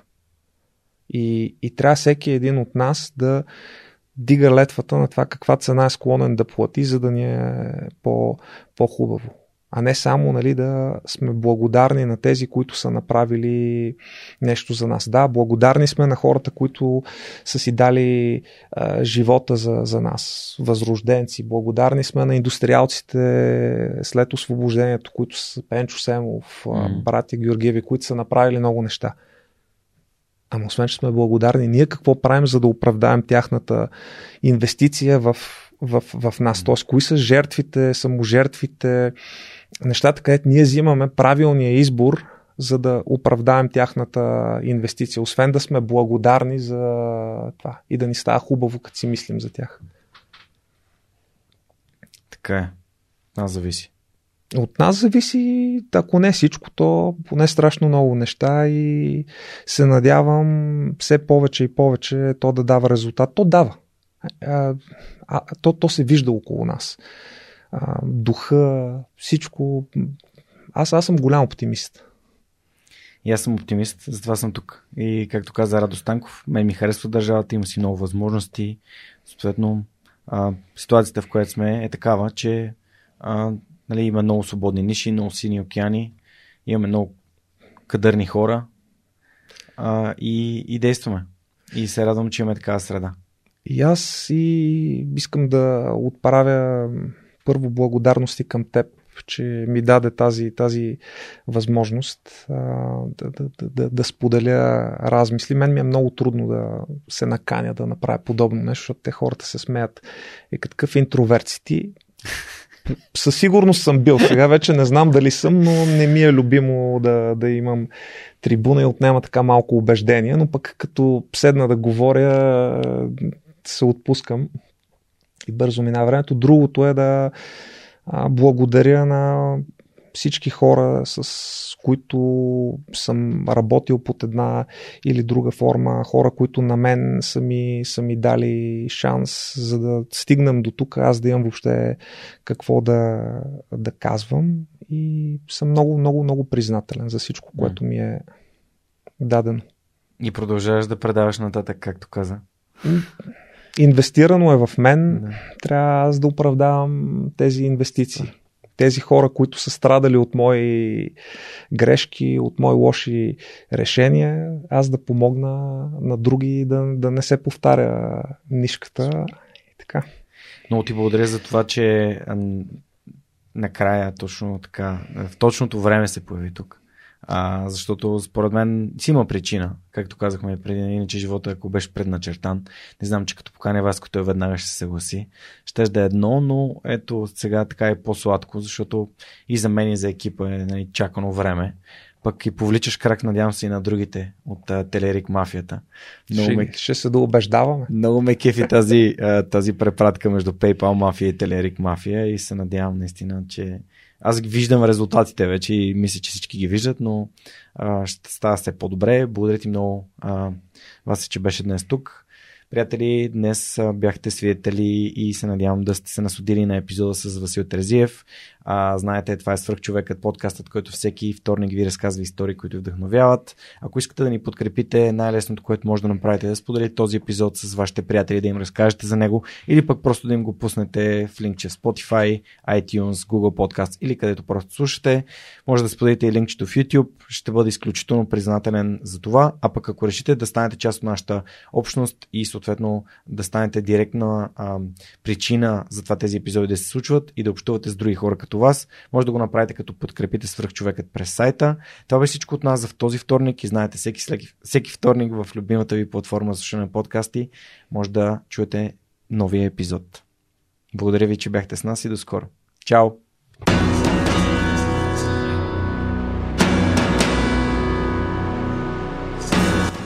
Свръхчовекът достига до вас благодарение на подкрепата и усилената работа на хората от екипа.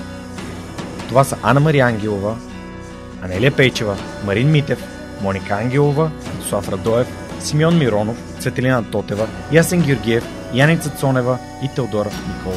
Този епизод достигна до вас благодарение на подкрепата на патроните на подкаста. Адриан Голяшки, Александър Александров, Александър Гейне, Александър Гиновски, Александър Киречев, Александър Куман, Александър Силгиджан, Ангел Георгиев, Андрей Грозданов, Анелия Стоянова, Ани Сарамбелиева, Анна Андонова, Анна Радева, Асен Величков, Асен Цветков, Атанас Атанасов, Атанас Деневски, Бисер Вълов, Богдан Дринков, Богомила Трайкова, Борис Тилов, Борислав Борисов, Борислав Дончев, Борислав Сандев, Боряна Георгиева, Валентина Алексиева, Василия Свилева, Вили Енчев, Величка Георгиева, Вентислав Спасов, Весето Купено, Виктор Калчев, Велизар Ганчев, Галин Стефанов, Георги Генов, Георги Димитров, Георги Орданов, Георги Капазин, Георги Малчев, Георги Москов, Гилджан Джебирова, Даниил Петков, Даниел Гочев, Даниел Гошев, Денислав Здравков, Деница Димитрова, Джанер Кафеджи, Джейн Димитрова, Диана Мечкова, Диана Рангелова, Димитър Дечев, Димитър Димитров, Димитър Колев, Димитър Куртев, Димитър Парушев, Добри Кусов, Евгения Гъркова, Евелина Костадинова, Ели Спасова, Емил Иванов, Емилия Цветкова, Емилиян Николов, Емин Мола Ахмет, Енчо Боев, Живко Джамяров, Живко Тодоров, Захари Захариев, Ивайло Кенов, Ивайло Методиев, Ивайло Христов, Ивайло Янков, Иван Банков, Иван Белчев, Иван Игнатов, Иван Кузманов, Ивелин Стефанов, Игнат Ганев, Илиян Иванов, Илко Шивачев, Ина Тодорова, Йордан Василев, Йордан Димитров, Ирена Иванова, Камелия Танасова, Камен Стойков, Катерина Апостолова, Катрин Стоилова, Кирил Юнаков,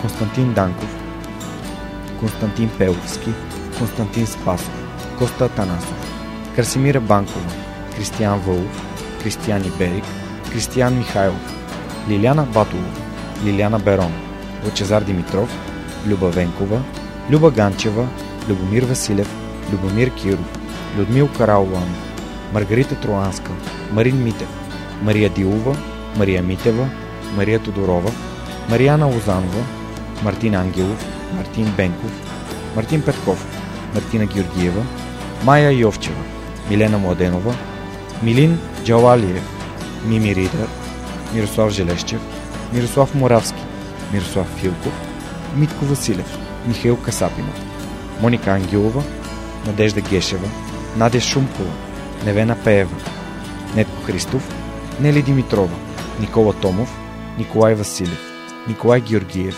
Николай Маринов, Николай Янев, Нида Проданова Йоцева, Октай Чубан, Павел Начев, Павлина Андонова Иванова,